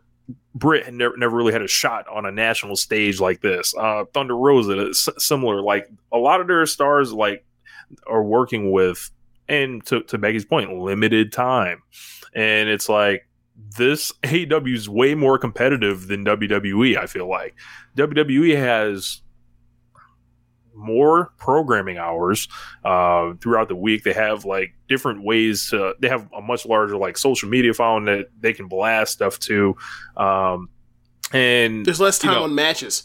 right there's and there's like less time so it's it's it's weird that you know it, it's something that is valid but at the same time it's like all right if it has to roll out at the box at day one where does it grow to for from one um also like do we ignore everything else that like AEW is already competing with out the box day one? Like there are just some tools that are going to be sharper um, than than others. Like we we talked about Ben Simmons, right? like like earlier in the show, and it's like he has a difficulty shooting the jumpers, but we don't. No one talks about how bad his defense is. No one talk or how good his defense is. Uh, you know, he can rebound, he can distribute. You know, these are all strengths of his, and AEW strengths are, I think, in a different area. But I feel like they've like much in the similar to the representation thing which people have like tied these things together uh, as well. It's like i think they they have worked with what they had at a given particular time and when it's like okay it's time to hey you have the tools that we feel like we can expect something i feel like they've delivered in you know every time essentially where it's like all right you have no stars oh, okay there's a couple stars been created make people care about them people fucking care when thunder rosa won the belt. So Mhm. um you know it's a process. So like i don't think becky's totally out of line but she's also like taking like you know she's doing the thing. So uh got got some good discussion out of it i think for the people that actually wanted to to approach this in good faith. But then of course you know there was the the noise the bullshit that was out Yeah, there so uh, JML put in Meltzer's um, tweet in here, and I clicked on the link, and uh, look, um, I'm looking. I'm just gonna look in the chat. I see Dylan in here. I see JML in here. Besides just us two that you know that watch Joshi, you know that, that watch Stardom, and you know me that you know dabbles in Joshi, like you know outside of Stardom or whatever else. If you were to ask me what the best women's division in the world is, if you say like there's a difference between a promotion and a division, I would still take like AEW's. Or sorry, I still would take like Stardom's like High Speed or or Tag or or uh or Trios division before I take like what's happening right now. Um, like basically since um NXT Black and Gold, like their women's division went to shit. Like so, yeah. That, that Look, man, I almost got on way. Twitter and responded to the Impact wrestler that Unagi Sayaka was packing up their entire company. Like, but I didn't, right? But I almost did. I that match with Kamitani would probably be the best match of the year, right? Look, they never talk about the matches. Oh no, I, I yeah, yeah, yeah. Like it, it's funny because it's like, um, I've looked at some of those comments under there underneath Meltzer thing, and they were like, See, general fear of the unknown, a fear Yeah. of Japan, uh, insecurity. Japan talking just- about well, what about the stories and promos? I was like, I mean, I can, I mean, I can send you a video of someone that did a fucking thirty minute uh, essay on Starlight Kid versus Izumi. That was a that was that was a semi main event for a C pay per view. Like a thirty minute essay. You got one of those. You got one of those for for uh Rhea and uh and Liv. I don't think you do. I know. Hey, hey, man, that that Liv Morgan uh, will never win clip. It ages great, by the way.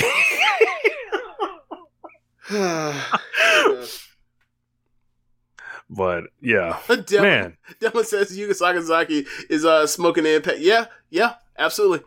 Well, oh, JML says, "Give me that, give me the Stardom Hot division." we gotta get this shit off the ground. We gotta come up with a name for it. We gotta come up with a fit name for it. We gotta get a belt for it. We gotta do all that.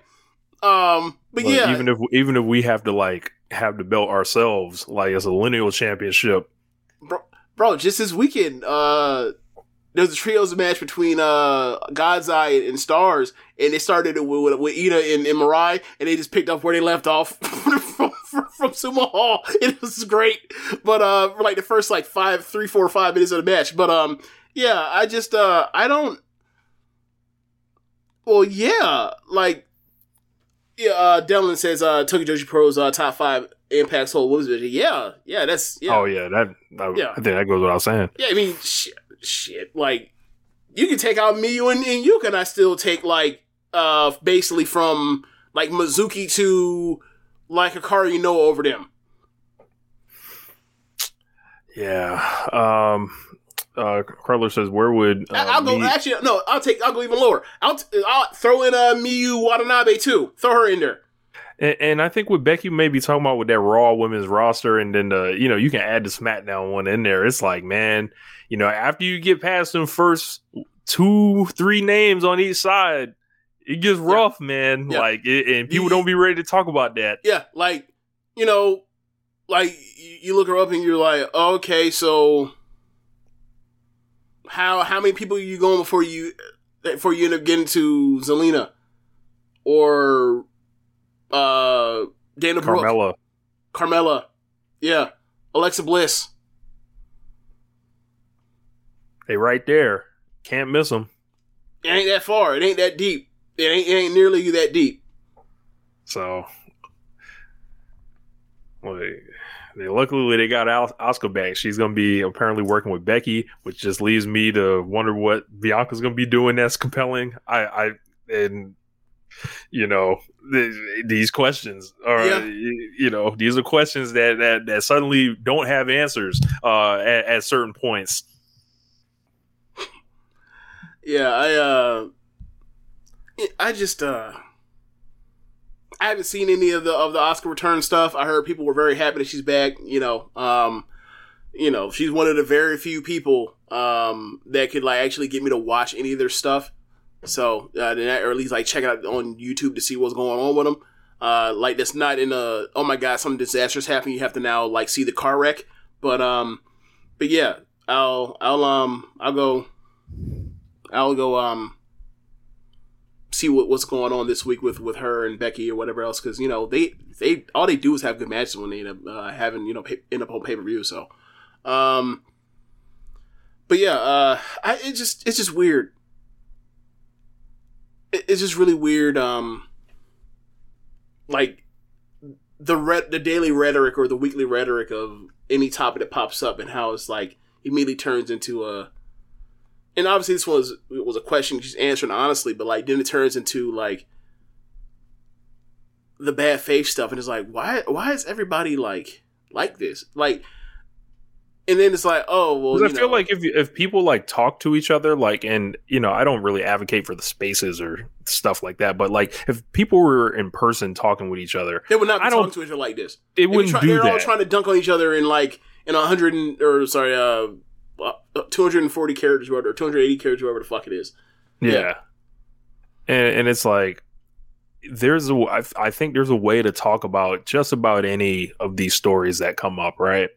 But it is, um, you know, it, it's a thing. And, and this thing, this, the wrestling war has brought a lot of, a lot of insecurity out of people, a lot of just like, just being nasty to each other. I, I feel like like there's a way Yeah. you can you can do it, and it's like, all right, you know, and you know, it's I I really question some of the stuff people tweet. Like like what makes them start with that? What makes you go with that line? You know. so I enjoy doing that, but um, because I'll drop that that that Prince on you quick now, like that. What you putting in your nose? and, and don't get me wrong, like you know, we all we all partake in that stuff, that shit too, right? Like I, I forgot who it was, Mark Madden that said some shit about Eric Bischoff and how Eric Bischoff was always trying to get the casual fan. Oh whatever else, and yeah, yeah, bring, so, like, yeah, yeah, bring that to the f- light. Well, like, well, then what the fuck was ninety? What, what the fuck was Starcade ninety five? And what the fuck was?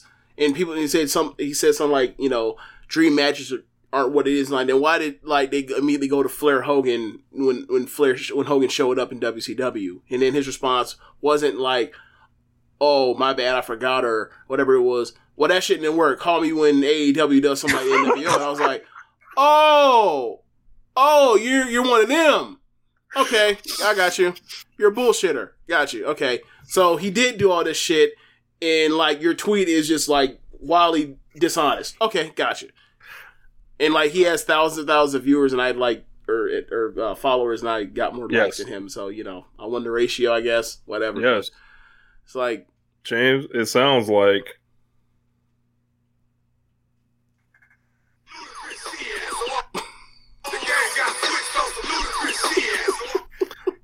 so. yeah. Um. Yeah, I guess we should talk about Dynamite now. Okay. Yeah, yeah. So Oh. uh, I, I believe the first match or Dynamite started with uh, CM Punk versus Dustin, right? yeah, um, overall on this show, I thought it was just all right. I, you know, Dynamite has such a high hit percentage for me. It's like I think one of these shows comes around, and it's just like, all right, it was there. Like there were, you know, there was some wrestling on it, and then I thought the announcement was the the big news, the big buzz, Mhm. the really drove the conversation on the night watching it. But um, CM Punk and Dustin Rhodes opened up the the night, and Jim Ross, you know, just listen to him on commentary, like you'd have thought we were watching, you know, Jack Brisco versus Dory Funk, uh, Savage Steamboat, Bret Hart versus Owen Hart. Man, I saw enough Bret Hart moves in the match. Like, I, and I love Bret Hart, but god damn, bro, like y'all, like y'all carrying this real hard right now, man. And you know, there was news about Bret Hart this week. You know, uh, like they have fucked around and like made the block hot, and they may have fucked around and done this on purpose, knowing all these guys. Like, hey man, let's get Bret paid. I felt like Bret was already like kind of signed anyway with WWE, but um, I don't.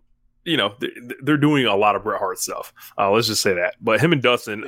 I was bored, bro. I was bored. Really? I'm sorry. Yes, I was remember- So you remember, I didn't watch this live. I missed it because I was wa- probably watching some playoff thing or whatever else. Maybe you know, I was catching up on sleep or something because you know that always happens with me. But uh, ended up watching it later. I ended up watching like right before Rampage on Friday, and I really liked this match.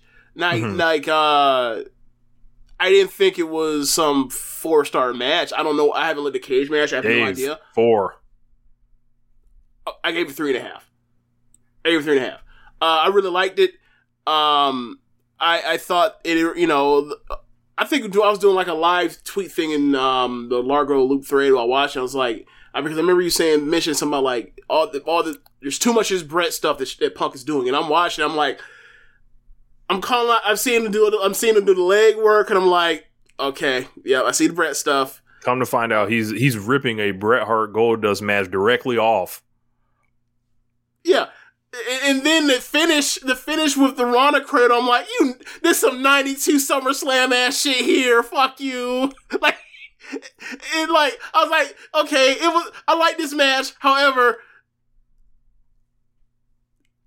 you, you might, you, you know, slow down, slow down. Don't, just slow down a little bit, just a little bit. Um, I enjoyed the match. I gave your three and a half, as I said, but uh, it was. I thought it was a very good match. But I can see if you know, like it is. I feel like as we have progressed more and more and more with um, featuring Kingston, the the uh, the Blackpool Combat Club, seeing Samoa Joe here, seeing Suzuki here, seeing uh, Tomohiro Ishii here, like you know, like the of late anyway, the game has came more my way, whereas like we are now watching more ass beating wrestling than the flying of late. Um, and then like when you have that, like you throw in like this classic match, and it's like, all right, well, like AEW lately has been like fast paced flying or ass beating wrestling, and then you do a traditional classic '90s wrestling match, and it's kind of like maybe either you need to do more of those at a shorter shorter length, of course, like more like a match you would see on like a Raw, um, from you know from 94, 95, whatever else, um, or not 94, ni- or like 95, 96, or um. Or maybe you just only is is just it just sticks out because it's Punk doing it and Punk's real in person doing that or whatever else. But it's like it, it just kind of stuck out as like this is totally different. But like I enjoyed it. But like I wonder if like people that don't know all the Bret Hart stuff went for it the way that I did or not. I, don't- I don't know. But Yeah. like you know, Dustin, you get him running the ropes and you see you get him doing stuff, and it's like God, he's still fucking good. Uh, so it worked for me, but I, I see I see how you could be like, eh, this is getting a little long in the tooth. Yeah, like they, it felt like it, it went really long. Jim Ross was just so heavy handed on commentary. I was just like, Mhm. what the fuck, man? I was like, Jim Ross, you see mind blowing shit every week, and then like you act like you can't be bothered when you see that shit, right? And then. You see, you see a spinning toe hold. You're you're you're ready to you know fellatio on on the the entire match, and it's just like, all right, Jim. Uh, I I get it. You you knew you've known him for thirty years. I I, I get it, Mhm. bro. Like, try to get excited about the other matches too, like this. You know what's funny? Uh, I, I forgot uh what what made me like find it, but like there is in um a house show from like 82 WWF um that's on YouTube or not not the whole house show but like it's Tiger Mask versus uh um Saito. Sayama.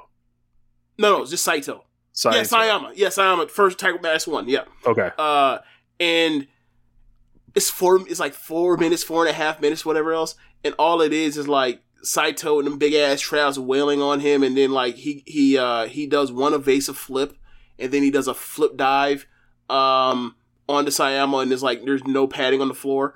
And like the crowd go like jumps on it, stands on his feet and applauds in the middle of the match, and like is on his feet for the rest of the match until the finish. Uh, where uh uh uh where um where Tiger Mask one ends up like winning with some type of flashy roll up or whatever else. And I'm just like, I, I, I- you hear people the way people talk about like old school wrestling and and all this other shit, and it's like this is this is fucking forty, yeah, forty years ago. This is forty years ago. People are losing their fucking minds over a flip dive. And I, I and I like and people act like this shit never happened before, and it's like, oh, obviously I already knew that because like I've seen the ti- some of the Tiger Mask and Dynamite Kid shit, and then like you know this that shit was happening when me me and Josh talking about uh about Alex Wright's daddy, hmm and, you know, and the shit that I had seen, the little bit I had seen him, and how you're saying like there's not much tape, but like he was, you know, he thinks in his opinion that he was better than uh than uh than Tiger Mask one or whatever, and I was like, yeah, man, like people always talk to try to get you to believe that they thought that Russell shit was real. No, they didn't. people, Ain't no way. These grown ass adults didn't didn't knew that that shit wasn't real. Get out of here. Maybe there Ain't no may have been there more than now, sure, but like in general, nah. People knew that shit wasn't on the up and up. Ain't no way. So, so they had um uh basically uh after the match, uh Heyman comes out uh for CM Punk. CM Punk he's gesturing, he wants the belt, and then Hangman comes out. Hangman gets cheered, and um I feel like that kind of like puts to bed like the you know the the how's Hangman doing like is you know him getting cheered. I think is a very positive sign. Looks like they're going that way uh, for for the next title match. Uh, bring it on. Yeah. Um this is probably like since the CM Punk or sorry, since the uh the title win, this is probably the biggest match he uh he's gonna have. So um I don't know I don't know if they change the title. Like I don't care one way or the other who wins. Uh but I'm excited to see the matchup and I'm and I'm, in, I'm what I'm mostly interested in is like what Page has to say to Punk when they go face to face because like that's what that's what Page is good at is going face to face to to to get over and fire up in front of a crowd. Like I was um I I think I was going to tweet something to Tanya, but I uh I I think I forgot. But it was like uh she was talking about like are people like already trying to get the belt off of uh off of Hangman because every match I see him this been, ain't no fucking way. And I was like I just think that people like kind of want their baby faces to be like in that John Cena CM Punk mode of like this person that can do all the talking in the world, right? And like that's not that's not Page, but like once Page has you know the opponent, he can go face to face with them and fire up and get you to buy into the match. And like you know, like I have no like basically any doubt or question I had about him, he's answered since November. So like you know, I so that's why like last week we were talking about how you were saying there are people still out here down. I'm like, what the fuck is there to doubt now? what are we doing? I don't, I don't get it. I just don't. He's Yeah. answering every question. Like, if you would like him to be more featured on the show, yeah, sure, maybe I guess. But it's like, Look, that's not a Hangman Page problem. yeah, that's not a that's not a that's not a thing saying like he's not doing well because everything he's done has done has been done well. Like, I guess you wanted more for an Adam Cole page or Adam Cole feud or whatever else, but like they told a story about about like you know whether or not where he's going to take it in his arrogance as far as his uh or his hubris as far as like him feeling like since he beat uh Kenny Omega like can, does he feel like he's untouchable or does he or or whatever else and like he answered that question when it came to that belt stuff uh, in, in his matches with, with Page. He answered it like that was a story. Like if it was too subtle for you, I, I guess. But they told the story. They told the shit like literally three times in the middle of uh, their their their television and matches. Yeah. Um, I- I, I just hope people ready. Um, I just hope people ready. Uh, I, you know, if it's me, uh, buckshot time. And, and if, if Punk wants to act like Bret Hart, uh, I, I know somebody that, uh, Hangman can act like that can turn this bitch up real quick. And he likes to drink. So, um, so, you know, after that, we had Wardlow arriving at the arena. They told him that he needed to be handcuffed. So, um, you know, the the geeks like walked him to the locker room while he was, uh, uh, you know, handcuffed and all that. Then we got Regal on commentary. Got Blackpool Combat Club defeating Dante Martin, Lee Moriarty, and Brock Anderson. Darius Martin is out of action. I don't know why yet. Yeah, But- the word is it was uh or he let it know be known that it was like a non wrestling injury. That's why he's injured. And I was like, oh, that sucks, man. That sucks for him. He just got Yeah. back. Yep. You know, and they were and they were kind of like you know going you know easing him into things, and then like he's he's hurt again. Like I don't know what the injury is or whatever else, but I hope he you know hope him a speedy recovery because that sucks. He had just got back. Yep. But on the bright side, this Dante Martin season can can keep continuing. Sorry, Darius, but um, yeah, uh, Moxley, uh, Danielson, and Yuta. Yuta comes out in his new gear. Um, they beat the fuck out of these three. Uh, Lee already looked great. Yep. I think he looked great in a way. I, I thought he looked great in a way that I didn't think he necessarily did in the Danielson match. Where I was looking for him to Mm. fight back more. He did it Okay. in this match. I think. Um, I wouldn't have pinned Dante Martin here. I mean, Brock Anderson's right there, but uh, I guess they figure since like he's the tag team wrestler, they can pin him. And you know, Mhm. I don't know if Brock's necessarily a tag team guy or not. Um, I know he teams with uh, Lee Johnson from time to time, but um, this was another. Uh, you know, if you don't get it yet with Blackpool Combat Club, like they're gonna keep like making you understand they're here to fuck people up. Yeah, and I gotta say, man, like the way they showcase all three of them, like Brock and, and Dante and Lee individually, while they're in the ring with individual guys, like that was really cool. Um, that reminded me of like something that would happen in like a some indie show as opposed to what would happen on national television. The way it was done, it was effective for me, and I really enjoyed the match. And like, hey, uh, you know, we talked about this a bit when Lee Moriarty, or sorry, uh, Lee Johnson and, and him tad against FTR in like this short match on a Rampage Dynamite a few months ago. Like, Brock might be just flat out fucking good. Mm-hmm. He might just be flat out fucking good. Like, you know, I've seen him wrestle like three times and like, wrestles like his fucking daddy. like, he might just, like, Brock Anderson might just be flat out a good ass worker and like, you know, because of how he looks or whatever else, it ain't gonna really work in this era or whatever else. But like, just off of just off of like get his ass in ring and ring the bell, he might just be able to just flat out work. Period. Dylan Brock Anderson greater than Dom Mysterio. They do different things, but like, you know, yeah, they do different things. But yes, I would tend to agree. Yes, yes. Like, I mean, really, we only got like the WrestleMania match uh, from last WrestleMania and like Dom's like first few match with Seth. That's really the only thing that, by, by all accounts, that I could tell that we really got out of Dom. Dom Everything- is a fraud coming from Dylan. That's great. um, Even I And- see, and that, see, see, see what you've influenced. You see what you've done. You see what you've done. This is your fault. uh, MJ does PR. He said Brock's coming for the tough white man division strap. You gotta start throwing chops or, or, or, you know some forearms if you want to do that. Like give him a match with Suzuki since he uh on a dark and that, that might get him there. yeah. Um, so we had Cole, the Bucks, and Red Dragon backstage. Um, they were popping me in the comments, killing Dom. They do different things. It's just that Dom doesn't do anything well. That's that's bullshit. His flying's nice. He does some nice flying. Is he is he fucking Vikingo? No, but the stuff he does does look does look good. Look, maybe you've watched more WWE than me, but the stuff I've seen and whatever else of him, he's not as bad as people make him out. They make him out to be like the worst fucking wrestler in the world. And like at WrestleMania, he did not look like the worst wrestler in the world to me. I think it's Jim- hyperbole, and people were like, "Well, he's supposed to be Rey. This is Rey Mysterio Jr.'s uh, son, so he should be fucking Rey Mysterio." Hey And man, there's only Hijo one of them. Mysterio, El Hijo de Rey Mysterio Jr. Jr. Like, JML says, put him with JD Drake and say that Drake is JD Anderson. That's great. Wow.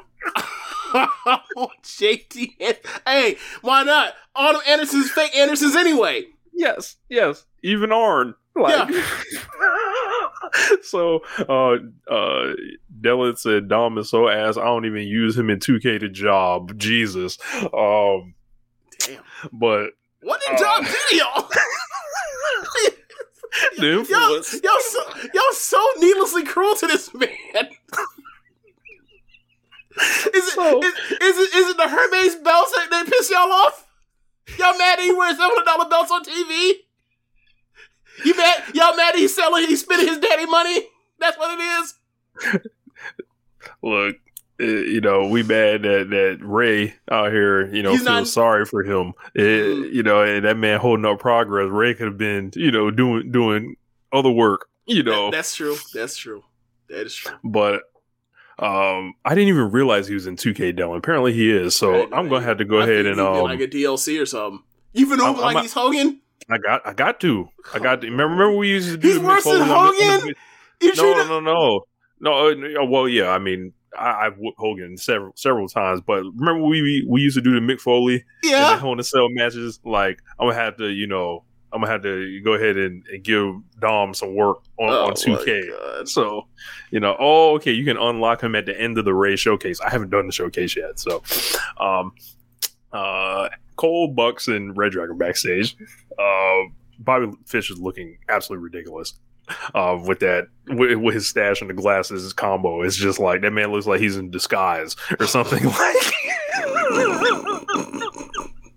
so um, O'Reilly said they need to turn around as an undisputed elite. O'Reilly said he's going to qualify for the Owen. Uh, Cole says no, we can't be stopped as a team. Everybody's wearing all black, by the way. Uh, none of the you know the, the goofy shit. So uh, the Bucks are depressed. Said there's going to be a UE or ten man open challenge uh, next week. So after that, um, like Cole said, he had other business to tend to. Um, and then uh, we got a promo video featuring uh, Samoa Joe and Jay Lethal feud. Sanjay Dutt cut some, said some words, and then Satnam handed off to Satnam, Satnam Singh. It said Singh is going to carry the legacy of the entire country of India. And then they're shooting Satnam Singh like directly underneath him, so he looks like he's twelve feet tall. Um, Yeah. Samoa Joe said he's inevitable, and then Sat- Satnam Singh said something in Indian with the with the subtitles. I don't remember what he said. I think he just said, "I'm gonna beat you," or, or "Your time is coming, Joe," or something like that. They Lethal and Dutt put him over like as hard as you could put anyone over. Like Yes. Dutt was like, you know, for years I've been I've been known as the greatest wrestler to, uh, uh, from uh, this ever descend from India, and the next is him. I was like, God damn, boy, you do you, this what you do? Okay, and then he said, uh. What did he say? He said, "Yeah." He, he uh, Lethal was like, he dribbled Jonathan Gresham like a basketball. Yes, yes. And then they cut him to him, you know. Oh, Bro, man, this great. is like the way they put him over is like how I imagine Flair would have put over Nakamura by mentioning like uh Fujinami or some shit. Bro. This is like this is like some Gary Hart shit. Yeah, like, bro. like I got this fucking wild. guy, and you know, I got, or you know, if we were bringing him to Memphis or some shit, Mhm. and Jerry Jarrett was like, "Yeah, I got this new monster of the month. Yeah, I need to build up for Lawler Uh-huh. or whatever." like, we got this guy from India. He's nine feet tall. He, he's the greatest fighter to ever come from there. He's coming to kill. I said, kill Jerry Lawler. Yeah, yeah. like that. um, and we have no idea. I mean, because it was on uh it was on Dynamite, we assume it's gonna be on AEW, but like I don't know. Like that might be Ring of Honor. Who knows? know. Who knows where we Yeah. get it and where? But like. It was a, it was some good talking on that segment. They they talked some real cash shit for that one. Uh, we we finna see because if that he better not suck the way he was Yeah. talking. Like they was talking like he was trying to put some stakes on it, so or put their you know credibility to it big time. I know they're heels, so you know credibility is shaky, but I wouldn't be saying that kind of shit if, if you know if, if, if there's any even a halfway chance he stinks. So I, we'll I see. feel like I, I feel like he's gonna be. I feel like he's gonna surprise some people, but we'll see. Um, so then we got the announcement of the uh, Super Show. Uh, Tony Khan got introduced uh, by Shivani. He immediately brought out uh, Ohbari, and Ohbari comes out in a suit. Um, Tony has the same clothes on that he had on uh, when he did that Nick Khan interview, which I found interesting. really, Um, same same jacket and all that shit. And then Adam Cole interrupted on the on the big screen. And he said he was the one who deserved to make this announcement for the Forbidden Door. Uh, you know, someone who's a, such a big star in Japan as him was the one that you know do that. And we're gonna get a taste of it. You know, the the you know United Center when he fights Tomohiro Ishii, and the crowd goes fucking nuts um, because they knew they were gonna see that match later tonight, an Owen Hart qualifying match. Um, I feel like this is a red herring, everybody. Uh, this was why when I heard this, I was like, Kenny's coming back. Those were the lines for like Kenny, essentially. If anybody deserves to, you know, uh, announce this show or whatever, you know, uh, been a, that's a magnitude of star in Japan. And then I don't think a lot of people noticed this, but like as soon as I started pointing it out to people, they're like, oh. And I'm like, bro, Adam Cole wasn't like a really a star to any degree at all in Japan. So like, yeah, like he the- would he would come out to like thing. Russell Kyle O'Reilly in the in the Tokyo Dome to absolute silence. Yeah. So I feel like he's getting involved, uh, like Kenny's getting involved somewhere here. Um, Jay White's music then plays. Uh, people pop for that as well. White's pretty well liked in America. Yep, He said, and also he's on his best behavior in AEW. yes. he said it's fitting that he's here as, you know, the last major uh, New Japan event. He single handedly sold out Madison Square Garden. Um, he said for the undisputed era in the, or undisputed elite in the Bullet Club, it was still their era. Um, yeah, Diogo makes a great point. Uh, Kyle O'Reilly was a bigger star than him in New Japan. That's true because he, you know, he spent more time there. Yeah. Yeah. Uh, MJ does PR says Naito has definitely never heard of Adam Cole. Yo. Um, In kayfabe, yes, but he absolutely does know who the fuck Adam Cole is. Like Yeah. you see him in the locker rooms, but yeah, I, but I, but yes, that's fucking Yes. hilarious. Yep. Yes, I hope. like, yes, he Naito should doesn't kayfabe recognize. That. He should kayfabe of- that absolutely. He I should. don't know who none of y'all are. Like the only person I know is Kenny. Like that's it. Who the fuck are the rest of you? Like who? Like who are these two? The Young Bucks. You don't remember Who? them? What's No. they won like they won like they won the, the junior heavyweight titles like seven fucking times. No, I Really? I was on at the end of the show. Be like, really? I, you, you were on those same shows with him, with them. Really? slipped by me. Huh? Must have missed it. It's crazy. Yep. That's Yep. crazy. Jay White, who is that? Yeah, man. with him last year. Yes. Yeah. Yes, Night, yes, Dylan Naito's like the Snoop Dogg clip. Who? Yes. Yes. Like Um, dismissive Naito is, is is great. Like we give Naito a lot of shit, but like dismissive Naito is is is, is damn good. Yo, uh, Jay was backstage with Red Velvet, Kiera Hogan, Mark Sterling. I gotta say, man, the the baddie section is uh won me over. It, I wasn't fighting to be won over.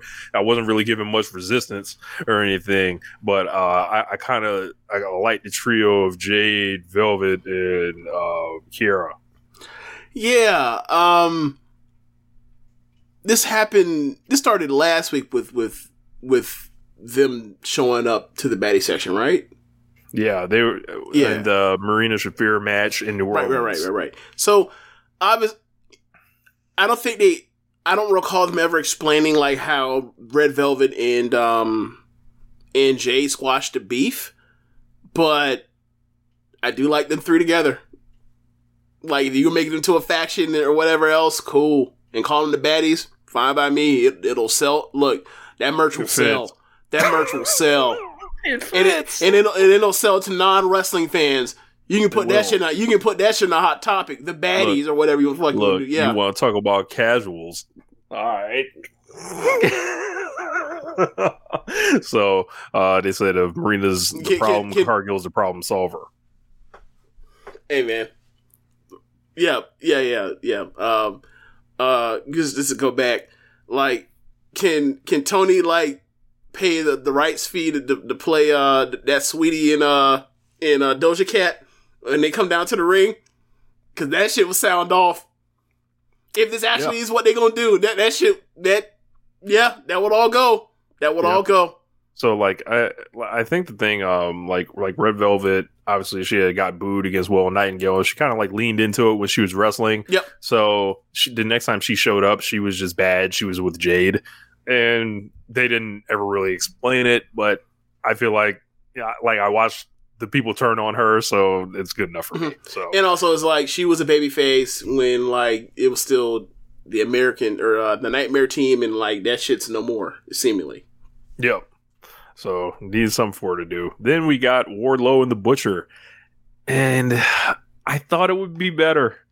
I thought it would be better. Yeah, it felt like the crowd was more or less just waiting for the power bombs to ensue. Like it, it they almost like they didn't want a competitive match. They just want Wardlow just to just to Just to kick- kill him. just to just you know crush stars. So, um, you know, it was okay. I gave it two and a half stars, but like once, man, he gave him one. He gave Wardlow that power bomb, and then Wardlow got got his ass up, and then returned favor, and and that crowd, man, that crowd fucking loves Wardlow.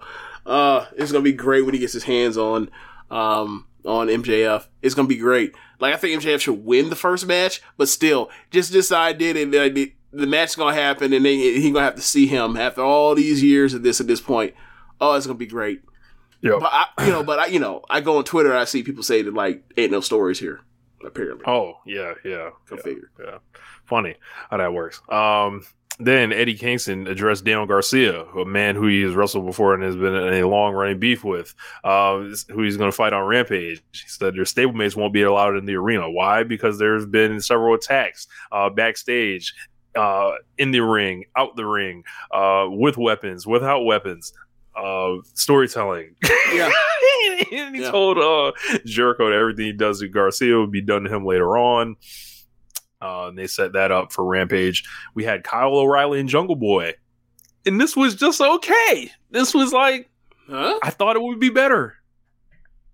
I thought, thought the crowd. better. I thought the crowd sucked for it, but like the work was, I wouldn't say excellent, but it was damn good.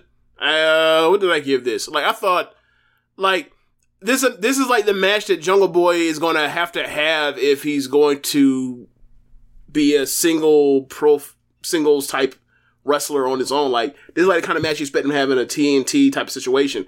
Like uh, I think the crowd.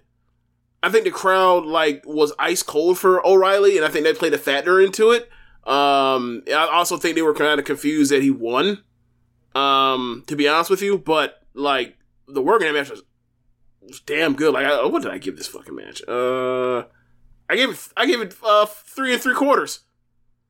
Like that, like the crowd wasn't into it. Absolutely wasn't into it. But I'm watching the match. I'm just like, all right, I, I don't know what to tell you. They, they're like, this is some good ass wrestling. I don't know. Um, I- I, I don't, think- I don't think, I think- his fin- I don't think O'Reilly's finishing. Uh, his moves weren't established really. I feel like, and um, it just was like this first singles match, I think it was. or maybe his second? I think it was his first singles match. Yeah. Um, Yeah. and but I mean, the more O'Reilly gets in there, the more familiar that stuff will get. So Yeah, and like, yeah, yeah, he, he's fucking, he's a fucking surgeon. Like, Tammy's good. Uh, but yeah, like, Jungle Boy, him and Jungle Boy, like, this was um, I want to say it's a real man's match, but it's more like a real technician's match. Like, to show him, or kind of like, you know, what can Jungle Boy look like when he's in his thirties and he's Jack Perry instead of Jungle Boy, right? Like what could he look like when he you know he's not gonna be around on that flying because you know he has some aches and pains getting up out of bed and like I, I thought I thought like if this is what it's gonna look like he's still gonna be fucking good uh, without all the flying and lucha stuff he he already does he's he's gonna be good regardless because he's technically really good already Yeah. Um. After that, uh, Christian had came out and him and uh, Jungle Boy talked stuff out. We had uh, MJF backstage with Spears. Uh, he he repeated that he was a snake, and uh, Spears uh, produced another envelope, and then this time he gave it to Jake the Snake Roberts, who we haven't seen in a long time. Jake cuts a promo, and uh, then all of a sudden Lance Archer comes in, uh, slaps the money away, so all he wants to do is fight Wardlow, and then uh, it's time for Lance Archer to step in, uh, you know, step into Wardlow's world, you know. After that, uh, we had Hook. Uh, he defeated Anthony Henry. Uh, did like a little ankle pick, uh, single leg crab. They showed Tony Nese and Mark Sterling watching him, so I got to think that's being built up for the UBS Arena May 11th. Uh, if I had to guess, that's in Long Island. That's where Nice and I believe you know Hook's from. I, I don't know where Hook's from exactly, but he's from around there. Yeah. Um. So uh, they they set it all up. Uh, Danhausen was ringside. He tried to curse Hook, but Hook just stared at him, and then he locked in uh, his submission for the win. After the match, uh, Danhausen said that he had it with Hook, and then now they have to fight. Essentially, Hook ignored him and walked to the back. Crowd went ape shit for this. Yeah, yeah, and at least like now we see why this all happened. happening. Came to a point. I didn't. I I thought I thought Danhausen was still fucked up with his legs. You know, he broke his leg uh, in last year, so I didn't know he. You know, obviously it's been it's been a minute, but I didn't know how you know how much time. I hadn't really reckon you know considered how much time it actually passed. So. Um, I don't think they're gonna have some real match. I think they're gonna have a, a bit of a comedy thing where Hook still squashes him.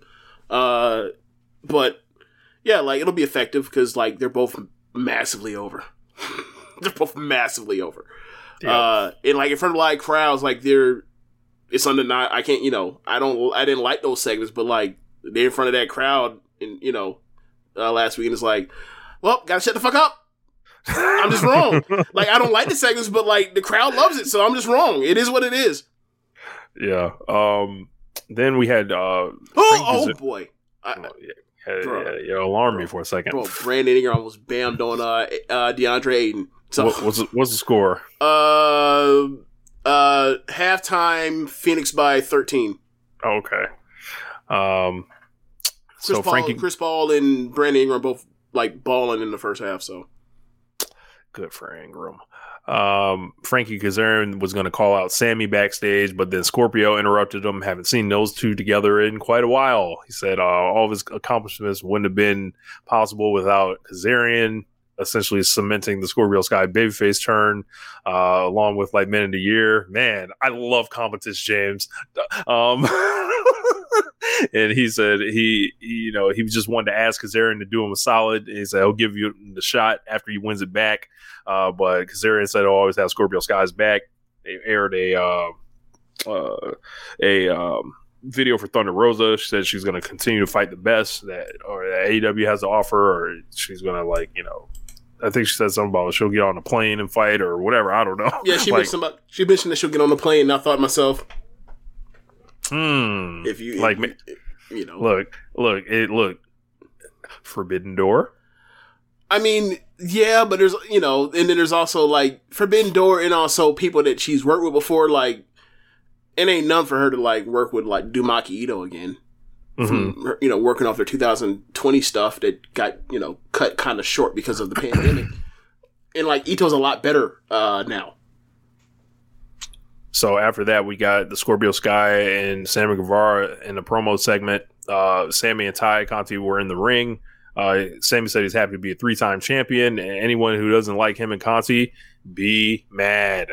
Uh, he said, you know, I see, you know, those of you guys that are, are happy for me. I appreciate you guys, but to the rest of you, and then like he essentially leans in, Yeah, um, you know, uh, and then the babyface American Top Team comes out, uh, which is just incredible in so many aspects.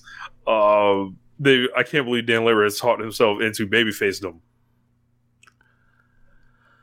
you know we've been talking about the the sliding that Sammy in in um in and uh Tay got and wondered wondered like you know compared that to what Cody and Brandi were to do and all the talk about like how he never wanted to turn heel and it's like you look at what's happening here and it's like well if he didn't want to turn if he didn't want to turn heel then what the fuck? But now that you know now that Sammy don't care about that shit and it's Sammy like this was perfect and this is the right time to do it after what happened the week before and we talked about it and you know we were like they gotta you know, they gotta turn heel and right on right on it literally next week they did it literally, literally next week I love competence. Yeah. Um, it, it literally just vindicates us once again. Another vid- another victory, like Big Daddy Kane says. Another victory. oh my god Um, it vindicates us not not Tony Us. Khan the Booker Us. us, the people that watch the Booker you know, One Nation Radio, right here. These guys. oh man Um, but yeah, they uh, uh, basically said nobody came to see Sammy talking to a microphone. Uh, the only reason uh, we're not attacking Sammy is uh, for Lambert. Uh, tonight, he's all business. Lambert demanded that Sky uh, get a rematch. Uh, Sammy said that Sky can get his match if you give uh, Tay and Sammy what they want, which is a mixed tag match. And then he said, "Oh, it's going. By the way, it's going to be a ladder match." And then let's go. That's next week? or this week this week. Yep. okay So, Yeah, I was like, he uh the last time Sammy Guevara was in a ladder match, four and a the per- the person he beat was never seen again. So into the vapors, I'm huh? concerned for Scorpio Sky. you know, Um, So, uh, Lambert says something along the line. He made a game bang joke or whatever else. he said, and- the, the, uh, "Give you the pounding that your girlfriend's dreaming of," yeah, yeah, yeah. So, um, implying that Sammy could not do that pounding himself. yeah. Uh, so obviously that's problematic, right? Um, this this is gonna work. I Like- know. Lambert as a baby face is going to work. Remember, you heard it here. It's going to work. It, it, and, the, and the groundwork has been laid for this the whole time. The whole time it's been okay. He's been cutting like he's almost been in this role where he says all these things, but everybody knows Dan Lambert behind the scenes. Like, is this huge fan? Is this guy that like has all this like you know he's a huge belt collector. He's a belt mark. Um, and he he knows all the stuff to say essentially. But like now, all he has to do is jo- let everyone join in on the joke with him. This was Yeah. going to happen. I don't know how we didn't like necessarily say he's going to be a babyface one day because like I think people assumed the audience is. Uh, I hate to say it like this. We were more woke than you know whatever because a lot of Lambert's lingo slid through like you know he was he was doing some dog whistling with with, with some of his stuff in the beginning. was, but- was. Some of that stuff resonates with people, which could lead to a babyface reaction too. Because Yeah. like the, the what I'm saying is the crowd is not like Yeah. it's not one way or the other. I feel like in that It- retrospect, like and you know, we mentioned uh, last week at missions, like he's been going up against some baby face that you can just you know give it to, and it was like, well, at what point is this going to be where like a hindrance to the show, and then like turn come to find out, it's like whether either all along or making this change right here, we ain't got to worry about that no more. Like now, he, now these people are these people that he was shitting on are heels. So Man, we, we have to have him and so- MJF uh, go at it. Oh my god! I see. I thought all along that like it was gonna lead to like American Top Team in it. Plus, the Pinnacle was gonna like link Oh, up, link to, it, up. to it. Yeah, Evil, into villain. an axis of evil. But now, like, yeah, um, yeah, let let M or let MJF like strap him a couple times with with with with a belt after you know they've gone at it on promos like two three times and and MJF's had enough of that shit. Like that'll be great. That'll be great TV. It really would. They Man. they kill each other on the mic. Yeah. Like like Lambert be talking about yeah you're nothing but like like he'll say like like he'll basically do what CM Punk did but like he'll say like yo instead of like you're Lawler like in the- 70 fill in the Right, blank. exactly. You're, you know, yeah, you're Lawler in 70 fill in the blank. You're Bob Winkle Lawler. here. You're you know yeah you're you're you know you're Pat Patterson here. You're yeah he would just point out all the shit that he he- did and whatever else. Like oh you fake ass Jack and then you're doing a Fargo strut. Fuck you. Like he he, Yes. was, he Yes. was just I, like, I watched Jackie Fargo. You're no Jackie Fargo. yeah like. You like you you yeah, be like look man you watch that shit on tape I watch that shit on TV I live that life. this is my life. you talking, I live it. Oh my god. Oh, I, I didn't know there was, was this much entertainment to be found in this episode. I, I, I mean neither did I really um, so House of Black promo aired. Um, when, as soon as Malachi Black comes on the screen, I'll be like, uh, I get it. uh, I don't know. I I, don't know, bro. it's- it's- you you it's- got it, bro. look, I, I I get it. At the same time, you love Jake the Snake, and Jake the Snake was doing the same. Be doing the same shit. He be doing the same shit, talking in po- talking in poetry, and like I remember. I remember before I saw the episode, you said like I don't know what the fuck you talking about. But for me, by the time he got to the end of it, he said he, he talked about uh, you know they say Icarus flew too close to the sun. Well, um, the sun. Uh, he said something along the lines like, "Well, I'm going to kill the sun, or the sun dies next week." I think he said next week Mhm. the sun dies, and I was like, "The sun, Phoenix. Oh, Rey Fenix. Okay." Like I guess that Well, means Rey Fenix will be back next Or week. is it Fuego del Sol? Could be that. Could be Fuego del Sol as well, because Soul Sun as well. Um, Yeah. I, I figured he may have been done with with Fuego because he's murdered him like five times already, seemingly. Yo, I, Uh, all I know is like Fuego more- better. Fuego better call Sammy or something. But like, I don't know if Sammy gonna help. Like, you know, like I feel like Fuego need to try to align. You know, with with, with, Sammy and Tay, or else he gonna be out here getting his head kicked in by uh, Well, Malachi you really, Black. If you really want to submit how shitty Sammy is, you have he should have, Have Sammy, Sam- come, you- Sammy come out come out there to help him. Look at them. Look at uh at Brody King. and Be like, nah, bro, No. you you got it. you, you got it. I'm out of here.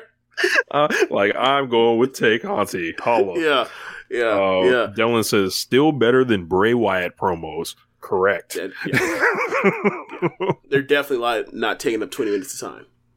Definitely. yeah, at least those are short. And, and they're then, like, and they're shortening actually like they foreshadow every single thing he does actually actually literally foreshadows what he does eventually like so like a lot of that, that Bray was like I don't know where he's gonna go with this shit no No. idea And J does PR says uh, Sammy Guevara can say, "I'll pray for you, bro."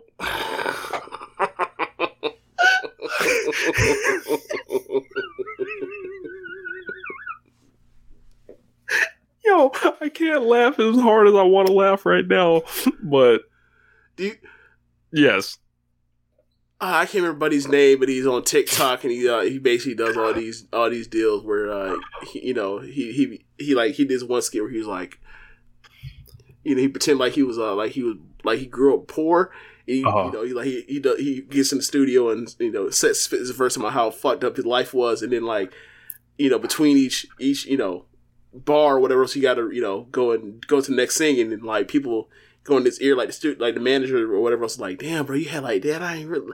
Why you ain't tell us, bro? We would have helped you, you know. And all of a sudden you hear hear his voice going like, shit, that was my cousin.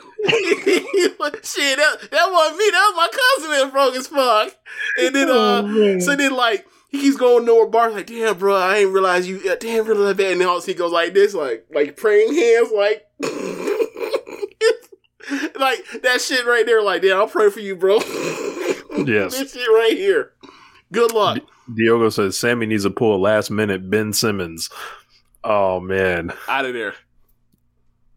like I, I think if Speaking somebody wanted to act like Ben Simmons, that be those would be great heel characteristics Yeah, to pick speaking, up. Speaking of Ben Simmons, you, or uh, when it comes to the clothes or whatever else, you saw what Sammy showed up wearing Yes. that, that crazy jacket. That And I was like, uh, yep, heel, heel, yep. yeah, foolishness. Like, look, and I told people if they don't be careful, like, like y'all gonna fuck around and push this man into superstardom. Like, I think at the, I mean, I think at the worst, we got ourselves a solid program for the mid card. At the Yeah. worst, Yep. so Uh, and yeah, I would imagine that match is going to be excellent. Uh, Oh, yeah, in a yeah. way that their other two didn't hit because it was bogged down in title changes and distractions and and also whatever. being you know on a on a basic like a e show. so we had you know give it a good effort. No, we had uh I was gonna do so, say something else, but I'm not gonna say that. Uh, we had an Owen Hart qualifier match. We had Dr. Britt Baker defeating uh, Danielle Kamela. She looks familiar. She was in NXT. Um, you know, and I was always uh, the former Vanessa Borne. Um, so you used to be what, Rich? I used to uh, be a big fan of Vanessa Borne's back in the day.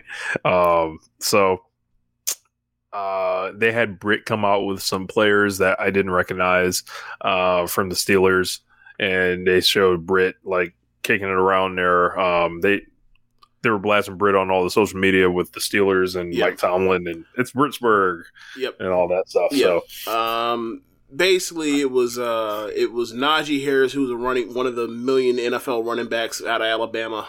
ah, Uh, yeah, that made it over the last like seven years, but uh, or really twelve years. But uh, yeah, um, I can't remember who the other guy was, but yeah, it was Najee Harris was one of them.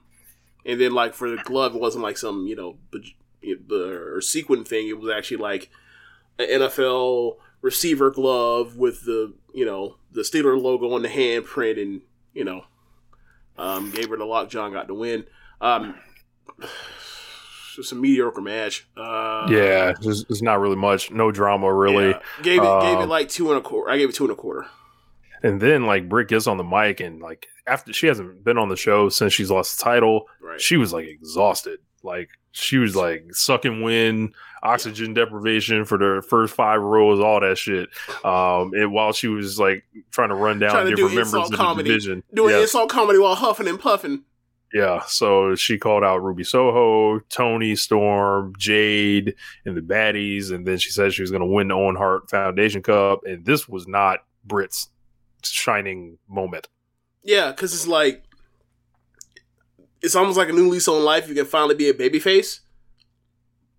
And she goes right back to the thing of like insulting everybody. Now, I, I, so I don't know if it was with the with the out of breath thing, and then like the this could be the time where you just turn her all the way babyface. Like it almost felt like it was a wrong note for her uh, in this given moment, but we'll see where it goes. Then they played a uh, promo for Serena Deeb and uh, Hikaru Shida. Oh, what's that? Another like story with like women that's gotten time and a bunch of great matches. And oh, never mind. Uh, they're doing a Philly street fight next week. So um, I assume Serena Deeb is bringing the chairs and Hikaru Shida will bring the kendo sticks. And I would think the winner is going to probably fight Thunder Rosa at the pay per view if I had to guess. Um, and I would think that would be Serena, but we'll see. Um, then we got the Rampage lineup, of course. Cole and Ishii, um, Swerve and uh, Lee with an interview, Jade and Marina Shafir, Lance Archer, Serpentico, Eddie Kingston, and Daniel Garcia. And then they did an interview with uh, some of the Owen Hart women's qualifiers. They announced next week's Dynamite. Carl Sheeta versus Serena D, Wardlow versus Lance Archer, Dax Harwood versus Cash Wheeler, Sammy Guevara in the TNT Championship match in a ladder match versus Scorpio Sky, Adam Cole and the Young Bucks for, and Red Dragon versus Varsity Blondes, Dante Martin, Lee Johnson, and Brock Anderson. Be there. He still So- didn't say that shit even like seventy percent as fast Shit. as uh My shit's now chopped and screwed compared to Excalibur, bitch. Yeah, that man machine gun. Like the only person that can come out here and, and do that shit faster is, is Bone Thugs and Twista. Like Excalibur sound like a strip club DJ, bitch. um, move on, move on, just move Uh, on. Dax Harwood and Cash Wheeler quickly uh, next week. I think a lot of people going crazy. Like this is going to be the Super Bowl of Bret Hart um, references and Owen Hart. They're, they're, people think they're going to just wrestle Bret Hart versus Owen Hart beat for beat in the ring. Um, yeah, so should be interesting. I like these. I I do like the fact that they did this like in a in a, in a tournament format. You'll see matches you'll never see. Like you'll have partners compete with each other. So uh, let's just see if it's better than BTE 200. So yeah. Um, then we had the main event, uh, the coffin match. Darby Allin defeating Andrade El Idolo, and this was cool. It, I don't think it was on the level of the Ethan Page match. It wasn't. Um, It wasn't. but Do you it feel was like cool. they were rushed? Because I felt, I thought, I, that's what I thought. I was like, I think are they they, short on get, time? They didn't get started till like nine forty six, if I'm not mistaken. Uh, and it felt like they were a little behind. And then they had a lot of stuff to get in there as far as the run ins and everything like that. And uh, it was good, but it wasn't great. Yeah, I, I, I really liked it, but I was like, it's not. It, it- yeah, it's it's just not what's it called. Um, it was not the uh the the uh Ethan Page uh match that you said. It didn't, definitely wasn't. I had higher expectation based off of the singles match they had a few weeks ago. Um, so I was disappointed. Still a very good match, but it's like they feel like they was rushed for time, and I didn't know what to what to you know. I I don't even think I don't even know I had a grade for it, but it would have been somewhere like the mid threes. Yeah. Um, they had Jose take the tacks on the inside of the lid. Um, a bunch of shit. So they had the Hardys celebrating with Sting and Darby to end it. But um, well, I mean, they came out to celebrate, but they were on the top of the ramp while Darby and and uh and Sting were in the ring. I was like, oh, they definitely rushed for time. Like this is this cements Yeah. it. Um, Sting, uh, of course, described uh, disguised himself as Sting once again. Um, in the match, and it was just you know awesome. Um, It's fucking hilarious. yeah. Um, so we had Rampage. Uh, we had Adam Cole versus Tomohiro Ishii. I was shocked this match happened. I was like, I didn't expect to be watching this on Friday. Uh, I thought it was pretty good. Like, I didn't think it was a super match or anything, but I thought it was like, you know, I thought the, the crowd got into it. Um, Word and, is, word is he's both. Uh, this match and the Garcia Kingston match were both heavily edited and lo- have chunks of time just missing out of both of them. Ah, okay, that would make sense because the reports I got were that Cole and Ishii was incredible, and then what I saw on TV was like, oh, that was pretty good. Right. Like I felt like there was something like missing in the Cole match. I don't know what, but uh, the other one definitely felt like it was cut. Like there was time cut from it. Um, but yeah, I don't know. Like this was. I wish Ishii would have won. Uh, yeah. Okay, so I thought the match was very good. Um, uh, if I thought it was very good, I, I think that like for the second time in, I thought Ishii was like more over than he was the first time. Where like he had that first match and like he had to in the middle of the match had to prove himself to get over, which is like ain't no really no problem for him. But it was interesting to know that like he wasn't really as known of a commodity as you would think with you know uh you know how many people actually were converted from or started in New Japan to come over to AEW as fans. Uh, but this match, he came out, he was over, and he was more over throughout the whole match. But the match, the match was going at a certain point, and then like you know, Adam Cole finish. Like I, I, at this point, like the low blow belongs to him. Like he is, he is, he is from the throne. Like he is ascended from the throne of Ric Flair. Like I think, I think, I think, like either four or five times this year alone, he has won a match immediately with a with a uh, with with the boom after low blowing somebody. I think. I'd have to I'd, hold on. Let me type it into my um into the search function. Let's see AEW. Uh, let's see. Control F for find. Low blow.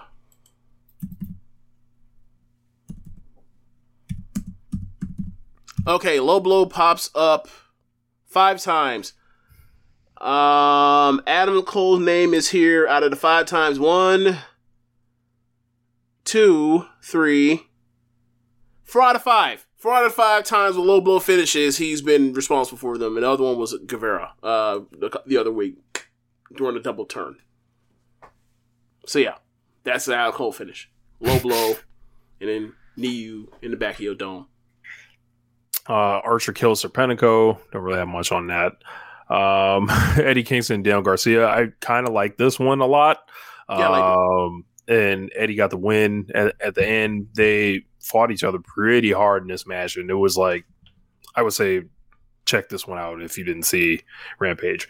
Yeah, I like Uh, both of those matches. I just wouldn't give either one of them four stars. Yeah, All right, the Uh, match and this match as well. same. Um, there was a then we got Jade versus Marina in the main event, and I was expecting like a really bad match, and then it was fun.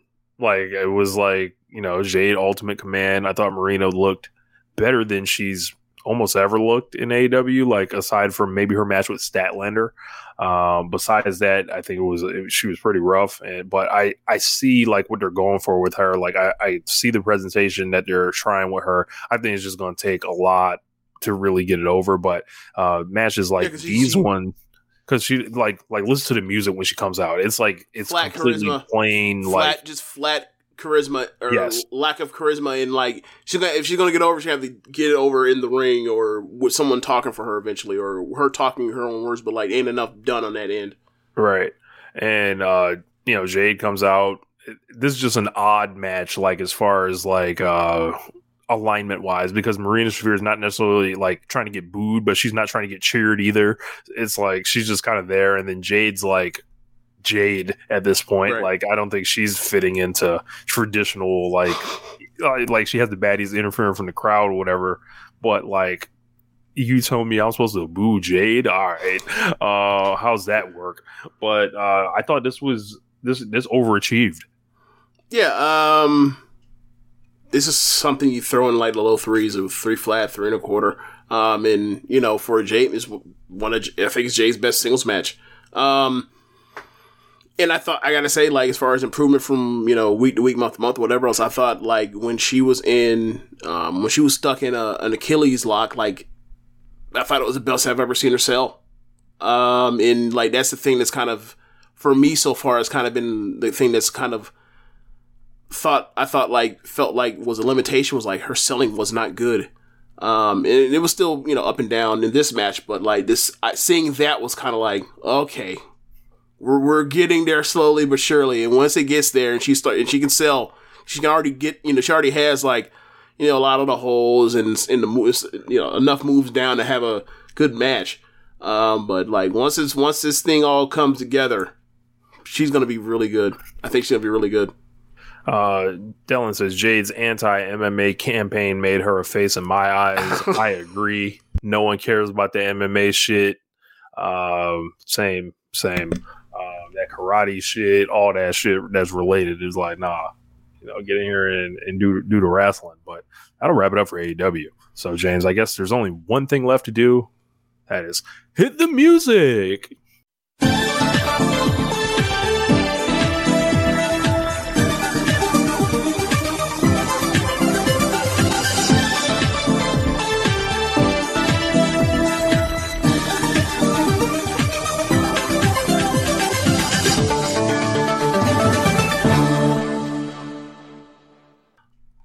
Right. So, um, last weekend there were two shows. There was a Saturday show and a Sunday show. Um, Saturday's show was in Kobe, or Kobe, um, you know, notorious uh, Dragon Gate uh, country. So uh, there was only like one spot in particular that stuck out to me as like particularly Dragon Gate-ish. Um, is, uh, but like outside of that, it was it's a pretty good uh, Saturday show. The Sunday show is not up, so we're just talking about the Saturday show. Um, Saturday show ended up having. Let me click over to um, the Stardom section on here. Uh, opening up with a three way match between um, Lady C, Waka, and um, Young Miyu, and match is actually like not bad. Uh, you know, they work the match more or less, you know, one person or two people in all time. Then they, you know, switch in and out of the ring. Ultimately, at the end, you end up getting Waka in there with Lady C. Waka keeps Waka. Waka has this has a story in place where um, Cosmic Angels, and I forgot to mention this last week, um, but Cosmic Angels in Waka, like in all her matches, she she gets pinned in all of her matches, and she's in there, she's getting closer and closer and closer, and they're giving her more kickouts crucial moments, and it's coming. She's eventually going to win a match. Uh, it's very similar to like before Lady C got her her first win uh, in like uh, November or October of last year, where it's like November. So it's like it's getting closer and closer and closer. And um, when she's in tags with Cosmic Angels, um, they're reaching a point of like she's on the apron, she's the only one on the apron before they go to the closing stretch in you know their tag match that they always have. And like uh, Tam, for example, like she was, she's like, I'm damaged, I'm depleted. Should I tag her in? You know what? I'll tag her in. Tagged her in, and you know she she kicked out a bunch of stuff that she normally wouldn't kick out of, and then ultimately lost. And like the story is like, are they going to have the patience to and belief in her throughout this whole thing, or are they eventually going to be like, you know what, fuck this, you you, know we don't trust you right now. You're gonna have to you know rebuild or whatever else, or, or earn it a different way, but we don't. But we we're tired of fucking losing because you get pinned in every match. But um, that story will walk us right now, um, and it seems like she's getting closer and closer, and closer. She almost had uh, Lady C. Lady C ends up um, escaping out of a move and end up uh, giving her like a lift choke slam uh, for the win. Um, next match after that, singles match: Utami versus uh, Ruaka. Ruaka is working over um, Utami got her in the corner, hitting her with closed fist punches, punches to the gut, working over her legs, and um, Utami basically um, gets up, and then they eventually just start shoulder tackling, and it's and you know it's Ro- it's Ruaka, but and it's Utami, but Utami is so damaged that like she's fighting from underneath, just like you know go toe to toe with shoulder tackles with her. With uh with, with Big Ruaka and um that was fun uh and at the end ultimately uh Utami l- fucking uh second stage lifts her and then gives her a bridging German for a win. Like, god damn, she's strong. Um, next match after this, uh, you end up getting um, Kamitani and Azumi versus Koguma and Kogo, and um, every so often when Kamitani and Koguma are in matches, and this is with a few people, but particularly with uh, Kamitani. Koguma starts up the bear pose thing, and then like, you know, are you going to do it? Or are you not going to do it? And then ultimately, someone does it. Well, in the situation with uh with Kamitani, she says, "I'm not to do. it, I'm not to do it." They start doing high speed spots, and at the end, when they do like the standoff, at the at the end, Kuma does this, and she like reflexively like almost like to block or whatever else does this too and then uh, does the bear pose and then and then like Kamitani makes his fucking face like like she's mortified that she just did it as if she did like, like as if she just like uh, committed a sin it, it's funny every single time um so um from there and and this has been going on in a few matches of late um I'm skin almost bit the hell of me just now but um uh they're they're putting Azumi and Kamitani together, and I think like they're building towards them being like tag title challengers eventually. Uh, but um, anyway, like throughout this match, they're they're doing these uh, tag team spots where they're both sweeping legs, coming off the ropes, double drop kick. Um, they both do um, springboard drop kicks coming into the ring. Um, uh, they pair off um, Kogo with Azumi, and that's really good. This is about the best I've ever seen Kogo. Um, and like Azumi is just like at this point, any match she's in is like three and a quarter at worst. At this point, like she's not, she's no days off. Second card, second match, third match, anywhere. Like she's gonna, she's gonna have a good match. Period. It don't matter how much time you give her. Like the only way she's not gonna get the three stars at this point is if you give her like two minutes. like that's, that's about the only way you're gonna stop her.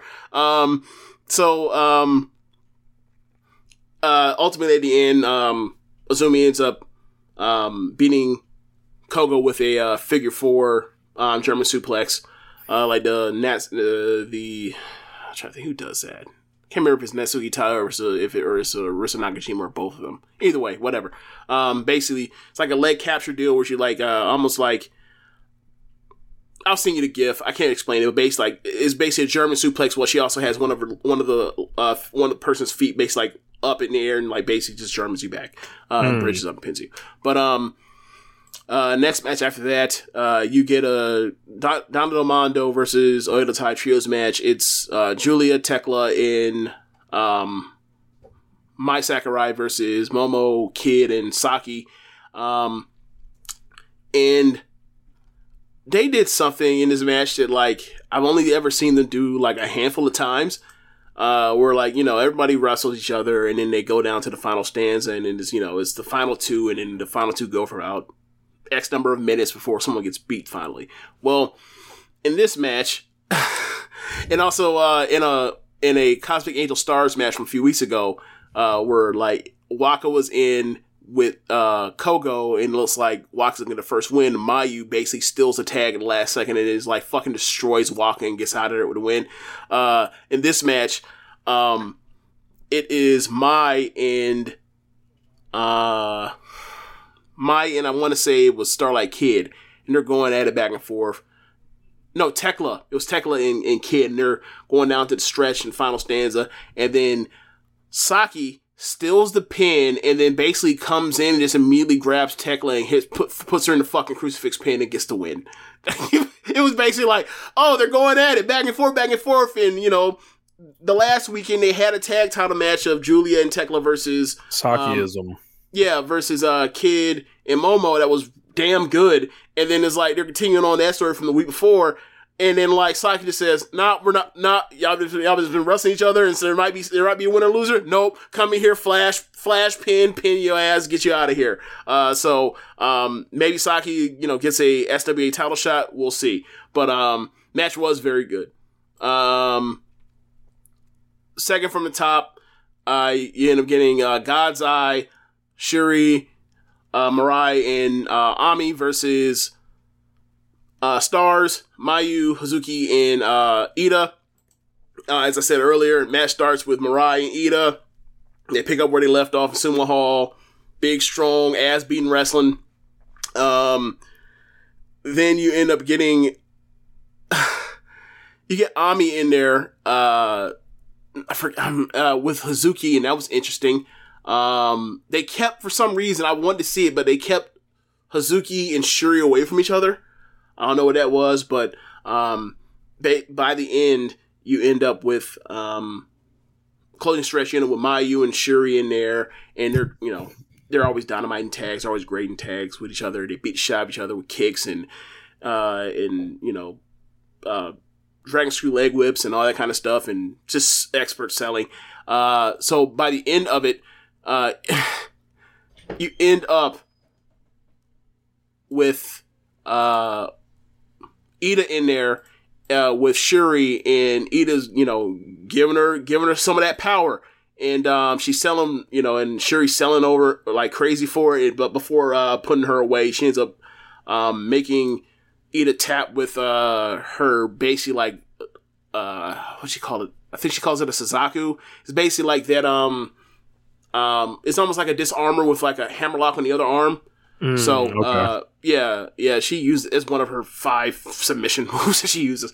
So uh, the main event of this was uh, the Donna or Donna Amondo's My Himapoi, Micah Hameka, and Natsupoi versus Cosmic Angels. Um, this is Hell their third. match. Sorry. Hell of a match. Yeah, yeah, I, I agree. Um, so just to give, give rewind and give you the full story. Um, so uh, as as y'all, as some of y'all know, um, Boy showed up in uh, on the October third, two thousand twenty show. Um, Boy um, came from Tokyo Pro. Before that, she was in Actress Girls.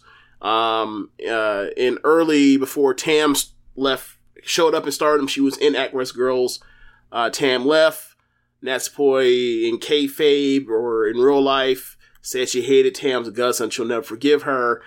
Um, she ends up in, you know, at that time, Julia and Tam was the, you know, the big feud of the year in Stardom. They bring in Natsupoi and put her in Donna del Mondo, and um, naturally they they had their beef. Um, Cosmic Angels um, won the trios titles in late in 2020. Um, and then they set the defense record um, over that time at seven defenses, I believe. Seven defenses, yeah. Um, so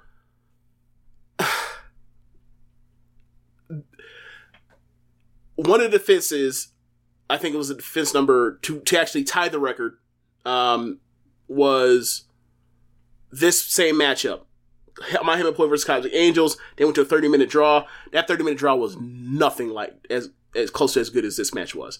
Uh, like I don't think I gave it three and a half stars. It was 30 minutes and I gave it like three and a quarter. I was disappointed in that match, uh, to be honest with you. Um, and then um, eventually, like they got one more defense, and then uh, the next defense, um, the second match between these two, um, MaiHimePoi got the win. So when they won, uh, Natsupoi naturally took Tam's blue blue uh, trios belt, um, and then um, Himeka took Mina's pink belt, and Maika took um, Unagi's orange belt. So as, is, as so before the bell rings, or as the bell rings, they start scrapping. They end up outside the ring. You see the two people that you know the the the you see Maika with her orange belt predecessor Unagi. You see Himeka with her uh, pink belt predecessor Mina, and you see Natsupoi with her blue belt predecessor Tam, and they're scrapping it out. And then you end up with Unagi and Mike in the ring. Um, and uh, eventually it breaks down to where like Cosmic Angel gets the early advantage. You get the heat on uh, Natsupoi, builds towards a hot tag. Uh, and then eventually they get the heat. Uh, Mama Poi gets the momentum, and then they get the heat on Unagi. And um, it's all really good wrestling. There's like one. There's like one weird mix up that they made it almost seem like a work shoot like Noah thing at the beginning of the match between Unagi and Mina or Unagi and um Maika, but outside of that, like this match was just very good up and down, um, and filled his time really well. And then like basically like I don't know, last eight minutes, they just get to Tam and, and Natsupoi, and Tam and Natsupoi beat the ever loving shit out of each other. Yeah, like I, I noticed that with Tam all match. Like every everything she was doing with her with her kicks and her strikes with her hands. Like sometimes I see her stuff and I'm like, man, like this shit look it like I don't like. She doesn't hit like Mayu or, or like Shuri, yeah. Yeah, and it's like oh, she's doing like these glancing blows and like Mm-hmm. it's it's like over dramatized. It was like nah, not today. Like she was like she was like just kick like she did like a PK that was just like I felt that shit like all the way over here in Yeah. Florida. Yeah, before that, there was you know she did the the bicycle knee and she took Natsupoi fucking head off. Um, and then like giving these big these big like swinging slaps at, at certain junctions of the match. Um, There was like a movie montage of like like finishers like happening to people at the end of the match Yeah. too. Like it was like all right, you know, every each person would hit a move on on um, one particular person. I'm like, and you think it's gonna be the finish, but it's not, and then it goes start and finish. right.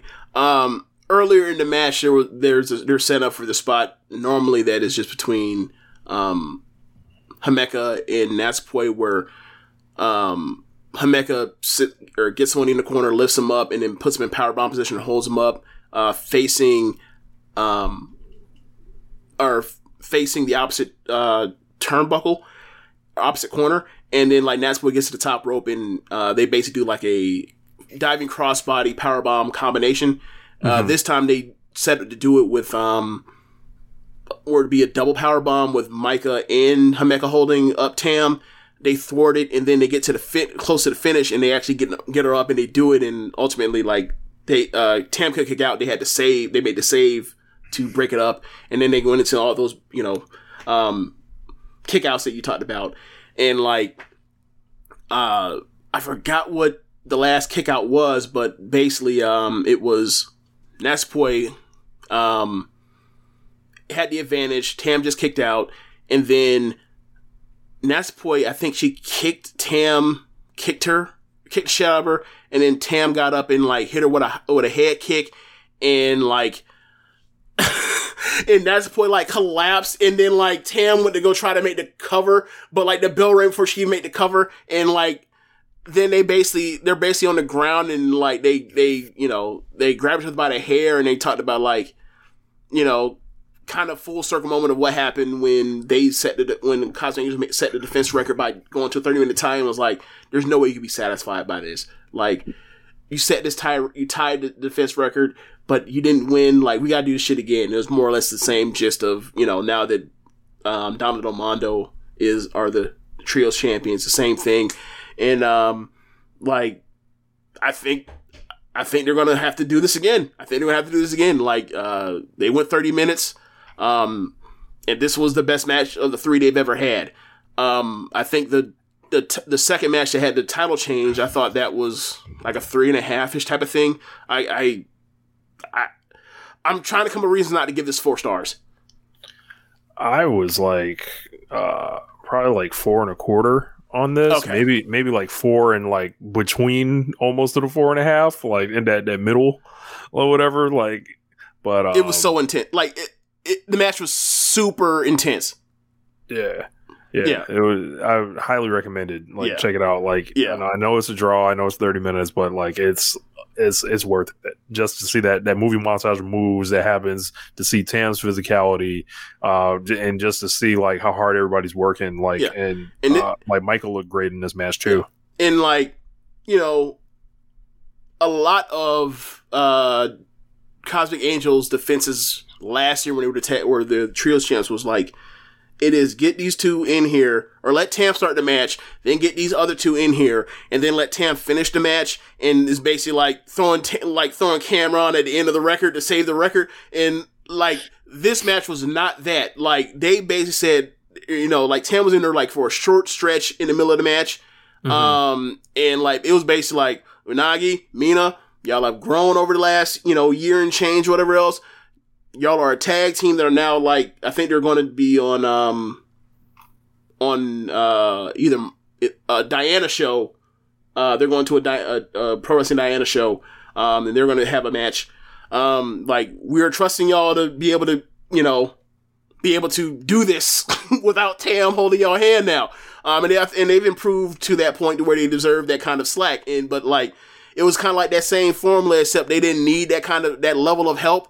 And then Tam still came with it anyway. And it was like, God damn, this match was just good for thirty minutes of just of just excellent wrestling and um, of traditional wrestling. Like, it was not like some you know between these six. Natsuko was the only person that's some super flashy wrestler. Well, I mean, you could say Tam with some of the acrobatic stuff she or ba- ballet ballet s type stuff she does or whatever else. But like this was just like two two teams of, of six people, um, or two teams of three people each, and they just like they didn't like each other and they just ran it and they got heat on each other at different points and like the pretty girls getting heat on the big giants and back and they brought it back and forth in like 30 minutes like the two big you know people that had the most heat each other like beat the shit out of each other for like the last eight minutes of the match and then closed out I, I was like god damn this match was I good. may I may have said this joke before, but my HimePoi looks like um like Natsupoi is the older sister with the younger big tall sisters or whatever. Like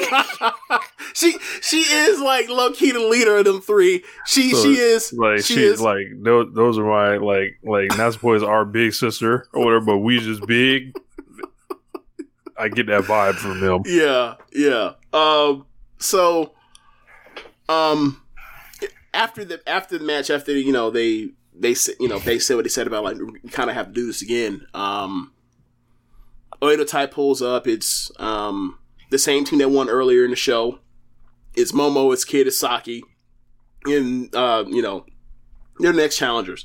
Uh, they also pointed out that like Starlight Kid was one of the defenses for Donna del Mondo earlier when it was her versus like her with Ruaka and Rena, and she was she didn't say like I was with jobbers, but she was but she was like I'm with a different team. I don't care. So what? Like they're okay with it. So so you're trying to start some shit. It ain't gonna work. They, they're okay with this. Um, so um, that'll be a good match. Uh, and um, that's pretty much it for last for you know last weekend. That's actually up. Um, next weekend is pay per view. Um, it's Cinderella tournament uh, final. Um, so I did not have enough time to see the the translation of the press conference. I watched it uh, while I was doing something else. It had it up and saw some of the stuff that happened, like during the during the uh, uh, the uh, the Shuri red belt section of it. Like I, Himeka said something on the line. I don't know what the fuck she said, but like there was a kiss between uh, Himeka and Shuri. Yes. And um, after the kiss, like Shuri didn't back away or none of that. She was just like, okay. Uh, and then like Himeka like said ma- made some reference to her lips and in the belt and then walked away. And then Shuri like looked at her and smiled. It was like these mind games ain't gonna work with me. I'm finna beat your big ass when it, when the time comes. I'm finna whoop. a- I'm finna whoop a giant. I don't give a good goddamn about that kiss.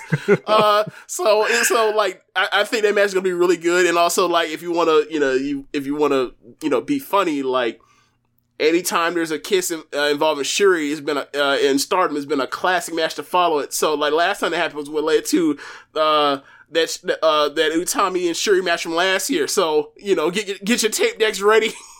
Yes. uh, yeah, but I think they're gonna have a really good match. Um, also on this also on this card is um, high speed match Azumi versus uh. Um, Mei- That's right. Yes. So after Mei Suruga had won the uh, that battle royal in Sumo Hall, she came out after um, after Azumi's uh, defense for the uh, against um, Natsuko and Koguma and said, "I want a shot." And Azumi said, "Let's do it." Now, um, I've seen them wrestle each other before in a three way match with uh, Kaho Kobayashi in um, that was on Kagetsu's like produce show to retire, her retirement show, and like they have good chemistry together. So like go ahead and put the pencil in the three and a half or whatever else, and like if they got more, great. But like you know you're going to get a good match, a very good match at the least. Um, also on this show is uh future future belt match. It is uh Hanan versus Rena. I'm sorry, Hanan versus Hina, the other Hanan twin. Um, that match should be good. Uh, I, we haven't. I think I've. I think Hina's wrestled like once or twice since returning back since she got to high school, got into high school. So, um, you know, it's Hanan. Put the threes up, you know, right? Yeah. Uh, I think she retains. Um, I think I think they're kind of setting this up for like Ami to be the one to take the belt off of her, and it, it's gonna Ami gonna beat her in devastating fashion. Hannah will walk into Impact Wrestling right now. Oh, never mind. I ain't, No- gonna, oh man. I ain't even gonna do it. I ain't gonna do it. It's late. Oh man. Okay, so um pre-show match is gonna be uh is gonna be uh dark yeah pre-show match is gonna be uh Waka and Ami and, and Mai and like that's why I think it's setting up for um Ami to, to pin Waka and then like say hey I've been here for like a month I've been out here being all sorts of ass and going into draws with people I ain't lost yet let let uh let me uh let me fight for that uh uh Hanan and I would suggest Hanan to say no. but but but she's a baby Run. face. She's, she's not. So you know, I think that's all going to happen. I think that's what this pre-show match is setting up. Um, and before we get to, because we talked about every match except for the semifinals and um, so and then obviously the final after that. But um, with everybody else is going to be a uh gauntlet trios match. So it is the teams of Mayu, Iida, and Kogo that's team one. Team two is Tam, Mina, and Unagi. These aren't the order. This is just like the, I'm just saying the teams. Um, uh, team three is Utami, Kamitani, and Lady C. Team five is Giulia, Maika, and Thekla. Uh, team six is Momo, Kid, and Ruaka. And team seven is uh, Saki, Death, and Rena. Um, don't know the order that it, that these that the gauntlet match is in, but you know the match is going to go pretty. I imagine go pretty long to fill time to um, get everybody in the ring and everybody you know his sort of thing. Like there's going to be a lot more time given to this match than like the gauntlet match from the first night of Sumo Hall last or last month, I Mhm. believe. But no idea who wins, but should be fun. Um, and then um, the semifinals of the Cinderella tournament. Um, first one, Mirai versus Natsupoi. Um, I almost feel like Natsupoi has to win this match. I don't know. Um, but like, given that she beat Starlight Kid, is like if she beat Starlight Kid, and then uh, after after what you hear about uh, the the word in the Observer last week that like they were going to have Unagi in the spot, Unagi's going to beat Natsupoi, and then like Bushiroad said no. Um, I imagine like they want almost like like a guarantee they're going to get a fire match in you know the main event and also the semi main event. So like I don't doubt Mirai, but Natsupoi is just you know more advanced in this stage in her career. Um, so I can see her just in the final. Um, like either way, I'm good. Like the only person I really, it's not that I don't want to see them, they'll be they'll do fine. But like the person I at least want to see in out of these four in this final would be Koguma. But um, yeah, no no shade to Koguma Koguma can go, but just like I. I, I have doubts that they'll actually push her. So like if you put her in the final, then it's like I feel like you almost telegraph who's in the final. But maybe I'm you know maybe I'm thinking maybe it'll be all be changed if she shows up in some new gear. Yeah.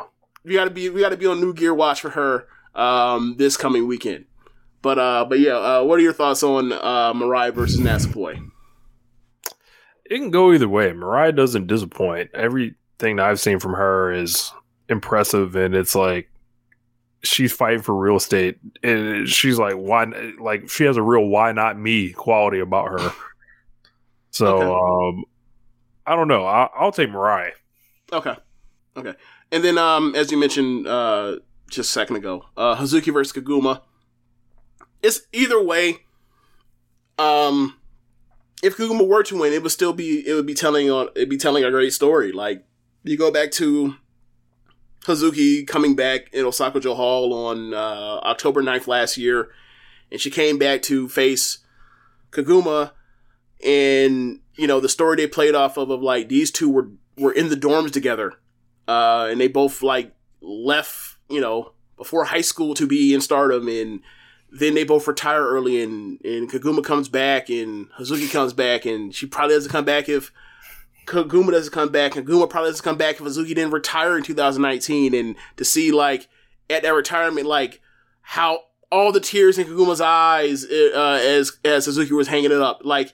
So it, it's it's a really neat story, and then you know they win tag league, they become the tag champions, and now like one of them is going to the Cinderella final. Like that, it's been an awesome story. Uh, you know the the last what seven months or whatever it's been, half a year or whatever. So um, whatever they do, like uh, you know they're gonna have a good match. Like Hazuki's first match back, they had like a three and three quarter star match. Like I feel like they can top this. They're both better now, or there's less rust on them. So um, I think they'll do great.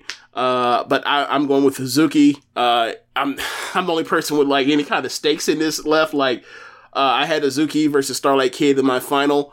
Um, so like I'll stick with Hazuki. I, I had Starlight Kid to win, but um, I just want to. I had a finalist. I'll go with my finalist. Yeah. Any thoughts on the match? Um, they have. This is a cool match. Like they're they've been teaming together. Um, I would probably go with Hazuki because it will even it out. I think there would be excitement seeing Hazuki in the final. I think the match with her and Mirai, my other pick, would be interesting to say the least. And say it's Natsupoi, then it's like, oh yeah, we're getting some crazy shit. I think, Yeah, I think Hazuki gives us the better match in the final. yeah, same here. Um, so yeah, uh, between, so who do you think is going to win? Who do you think ultimately is said and done? Who's going to have the dress and all that kind of stuff? I'm gonna go with Mirai. I know she has got a title shot Mm-hmm. before, but it's not necessarily for the red belt. It could be for the white belt. So It could be, yeah. um, I'm gonna pick Mirai. Okay. They had to do like a real tough looking dress for, for A tough looking blue dress, huh? Okay. Um so I had Hazuki as a finalist. Um I had um I would have put Natsupoi to be higher, but she was in the first round with Kid, so I was like, fuck, well that I, I had Kid as my pick. And then when she won, I was like, all right, well, cool, because like she's filling the same slot, like I, you know, and ultimately ended up working out that way where you know, uh, I, I think they're going to get Hazuki and Natsupoi in the final. Um, you know, I, I want to say after the um, after the February pay per view when you know you had the Starlight Kid and in a Zumi match and the main event was uh, Poi versus um, Kamitani. We were just like, I, I remember at the end I was saying like, what does this woman have to do to get a fucking push? As, as like to be a you know a red belt or white belt champion or uh, a second or or or, or secondary or uh, main champion in any you know judge program she's been in like because I think that highly of her and then you see this the match she had this weekend with uh in that trios match that closing stretch and it's like that's what I'm talking about. And like I won't be mad if I don't I won't be mad if any of these four win. Um but I will be particularly happy if I get Hazuki versus Natsupoi if uh Natsupoi and or I'll be over the moon if either one of them win. But like after the way I've been basically campaigning and pushing this Natsupoi agenda Mm-hmm. Yeah, man, we pushing Poi over here. That's what we doing. We pushing Poi. Um, so um, that's what I would like to see. I don't think there's really a bad uh, answer for any of these, but like if you know she wins Cinderella and then she were to become the next white belt champion at some point this over the next year or or uh, in 2022, like I think that'd be you know I, I it's kind of like what we did with or not we. That's kind of what they did with you know Kamitani. Um, so yeah, I that's that's kind of that's kind of what I would like to see the most. So, um, yeah, that's that's the end of the show. I think. Yeah, I don't think I have anything else. One question for you, James. Yeah. Is Ja Morant the greatest dreadlock NBA player of all time? Um, do we count the little small twist on people that have hair like this long? No. Okay, You got to have Bates. Okay, let's say because maybe Real like Dwyane ones. Wade, maybe Dwyane Wade, but um, well, he has double twists, so I don't know if those are a lot though. Mm, okay. Like, do we do we include the double twist in in the discussion of that? Because then Uh, it turns to like sure. RG three conversation from like 2012. I don't know. Those are braids. Oh well, I don't know. Like it, Double uh, twist ain't dreads. Yeah, yeah, It- that's it- true. Yeah, yeah. It's. I mean, they can be dreads if you just like say I, I'm thugging them out for uh, uh, until the Yeah. end. But yeah. I don't know. I didn't realize that. Yeah, they double I, I it twist. was yeah. yeah. Um. Oh. Yeah, I guess. Yeah, for now, I guess she's got to stick. You know, maybe you should just go to dreads. You know, because like, if not, then I guess like, when Jae Crowder be in like the top ten? Oh my god. I don't. Even, I don't even want to think about this anymore. Like. Yikes. oh man. Um, that's it of the show. Um, thanks for listening, y'all. Be sure to rate us on whatever app you're using to listen to this with. Um, hit us on the on the damn. uh Hit us on the donations. Yes, donations. We are to update this donation uh, talk now. Um, hit us on the PayPal. Hit us on the Cash app. Um, go to the Rail Circle, so drop us off with a donation if you're listening. Uh, and if you you know listen on live stream, drop us off with the bits. I've seen I've seen some bits go up uh, in here. I, know, I Um, seen, I seen the sub. I don't know what that means. I'm gonna have to look in the in the back end. So I'm Yeah. figuring this shit out. we, Uh, we don't know what any of this means, but just send it. yep, send it. We'll figure it out later. You know, yeah.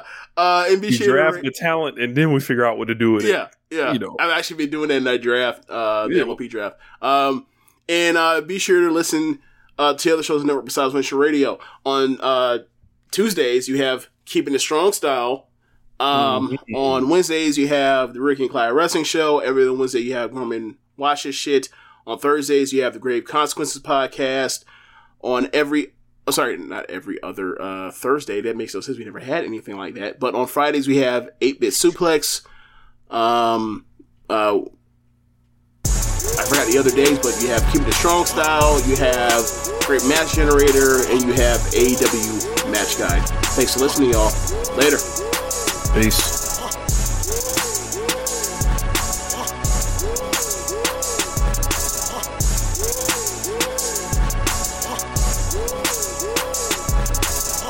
What's so special about Hero Bread's soft, fluffy, and delicious breads, buns, and tortillas? These ultra low net carb baked goods contain zero sugar, fewer calories, and more protein than the leading brands, and are high in fiber to support gut health. Shop now at hero.co.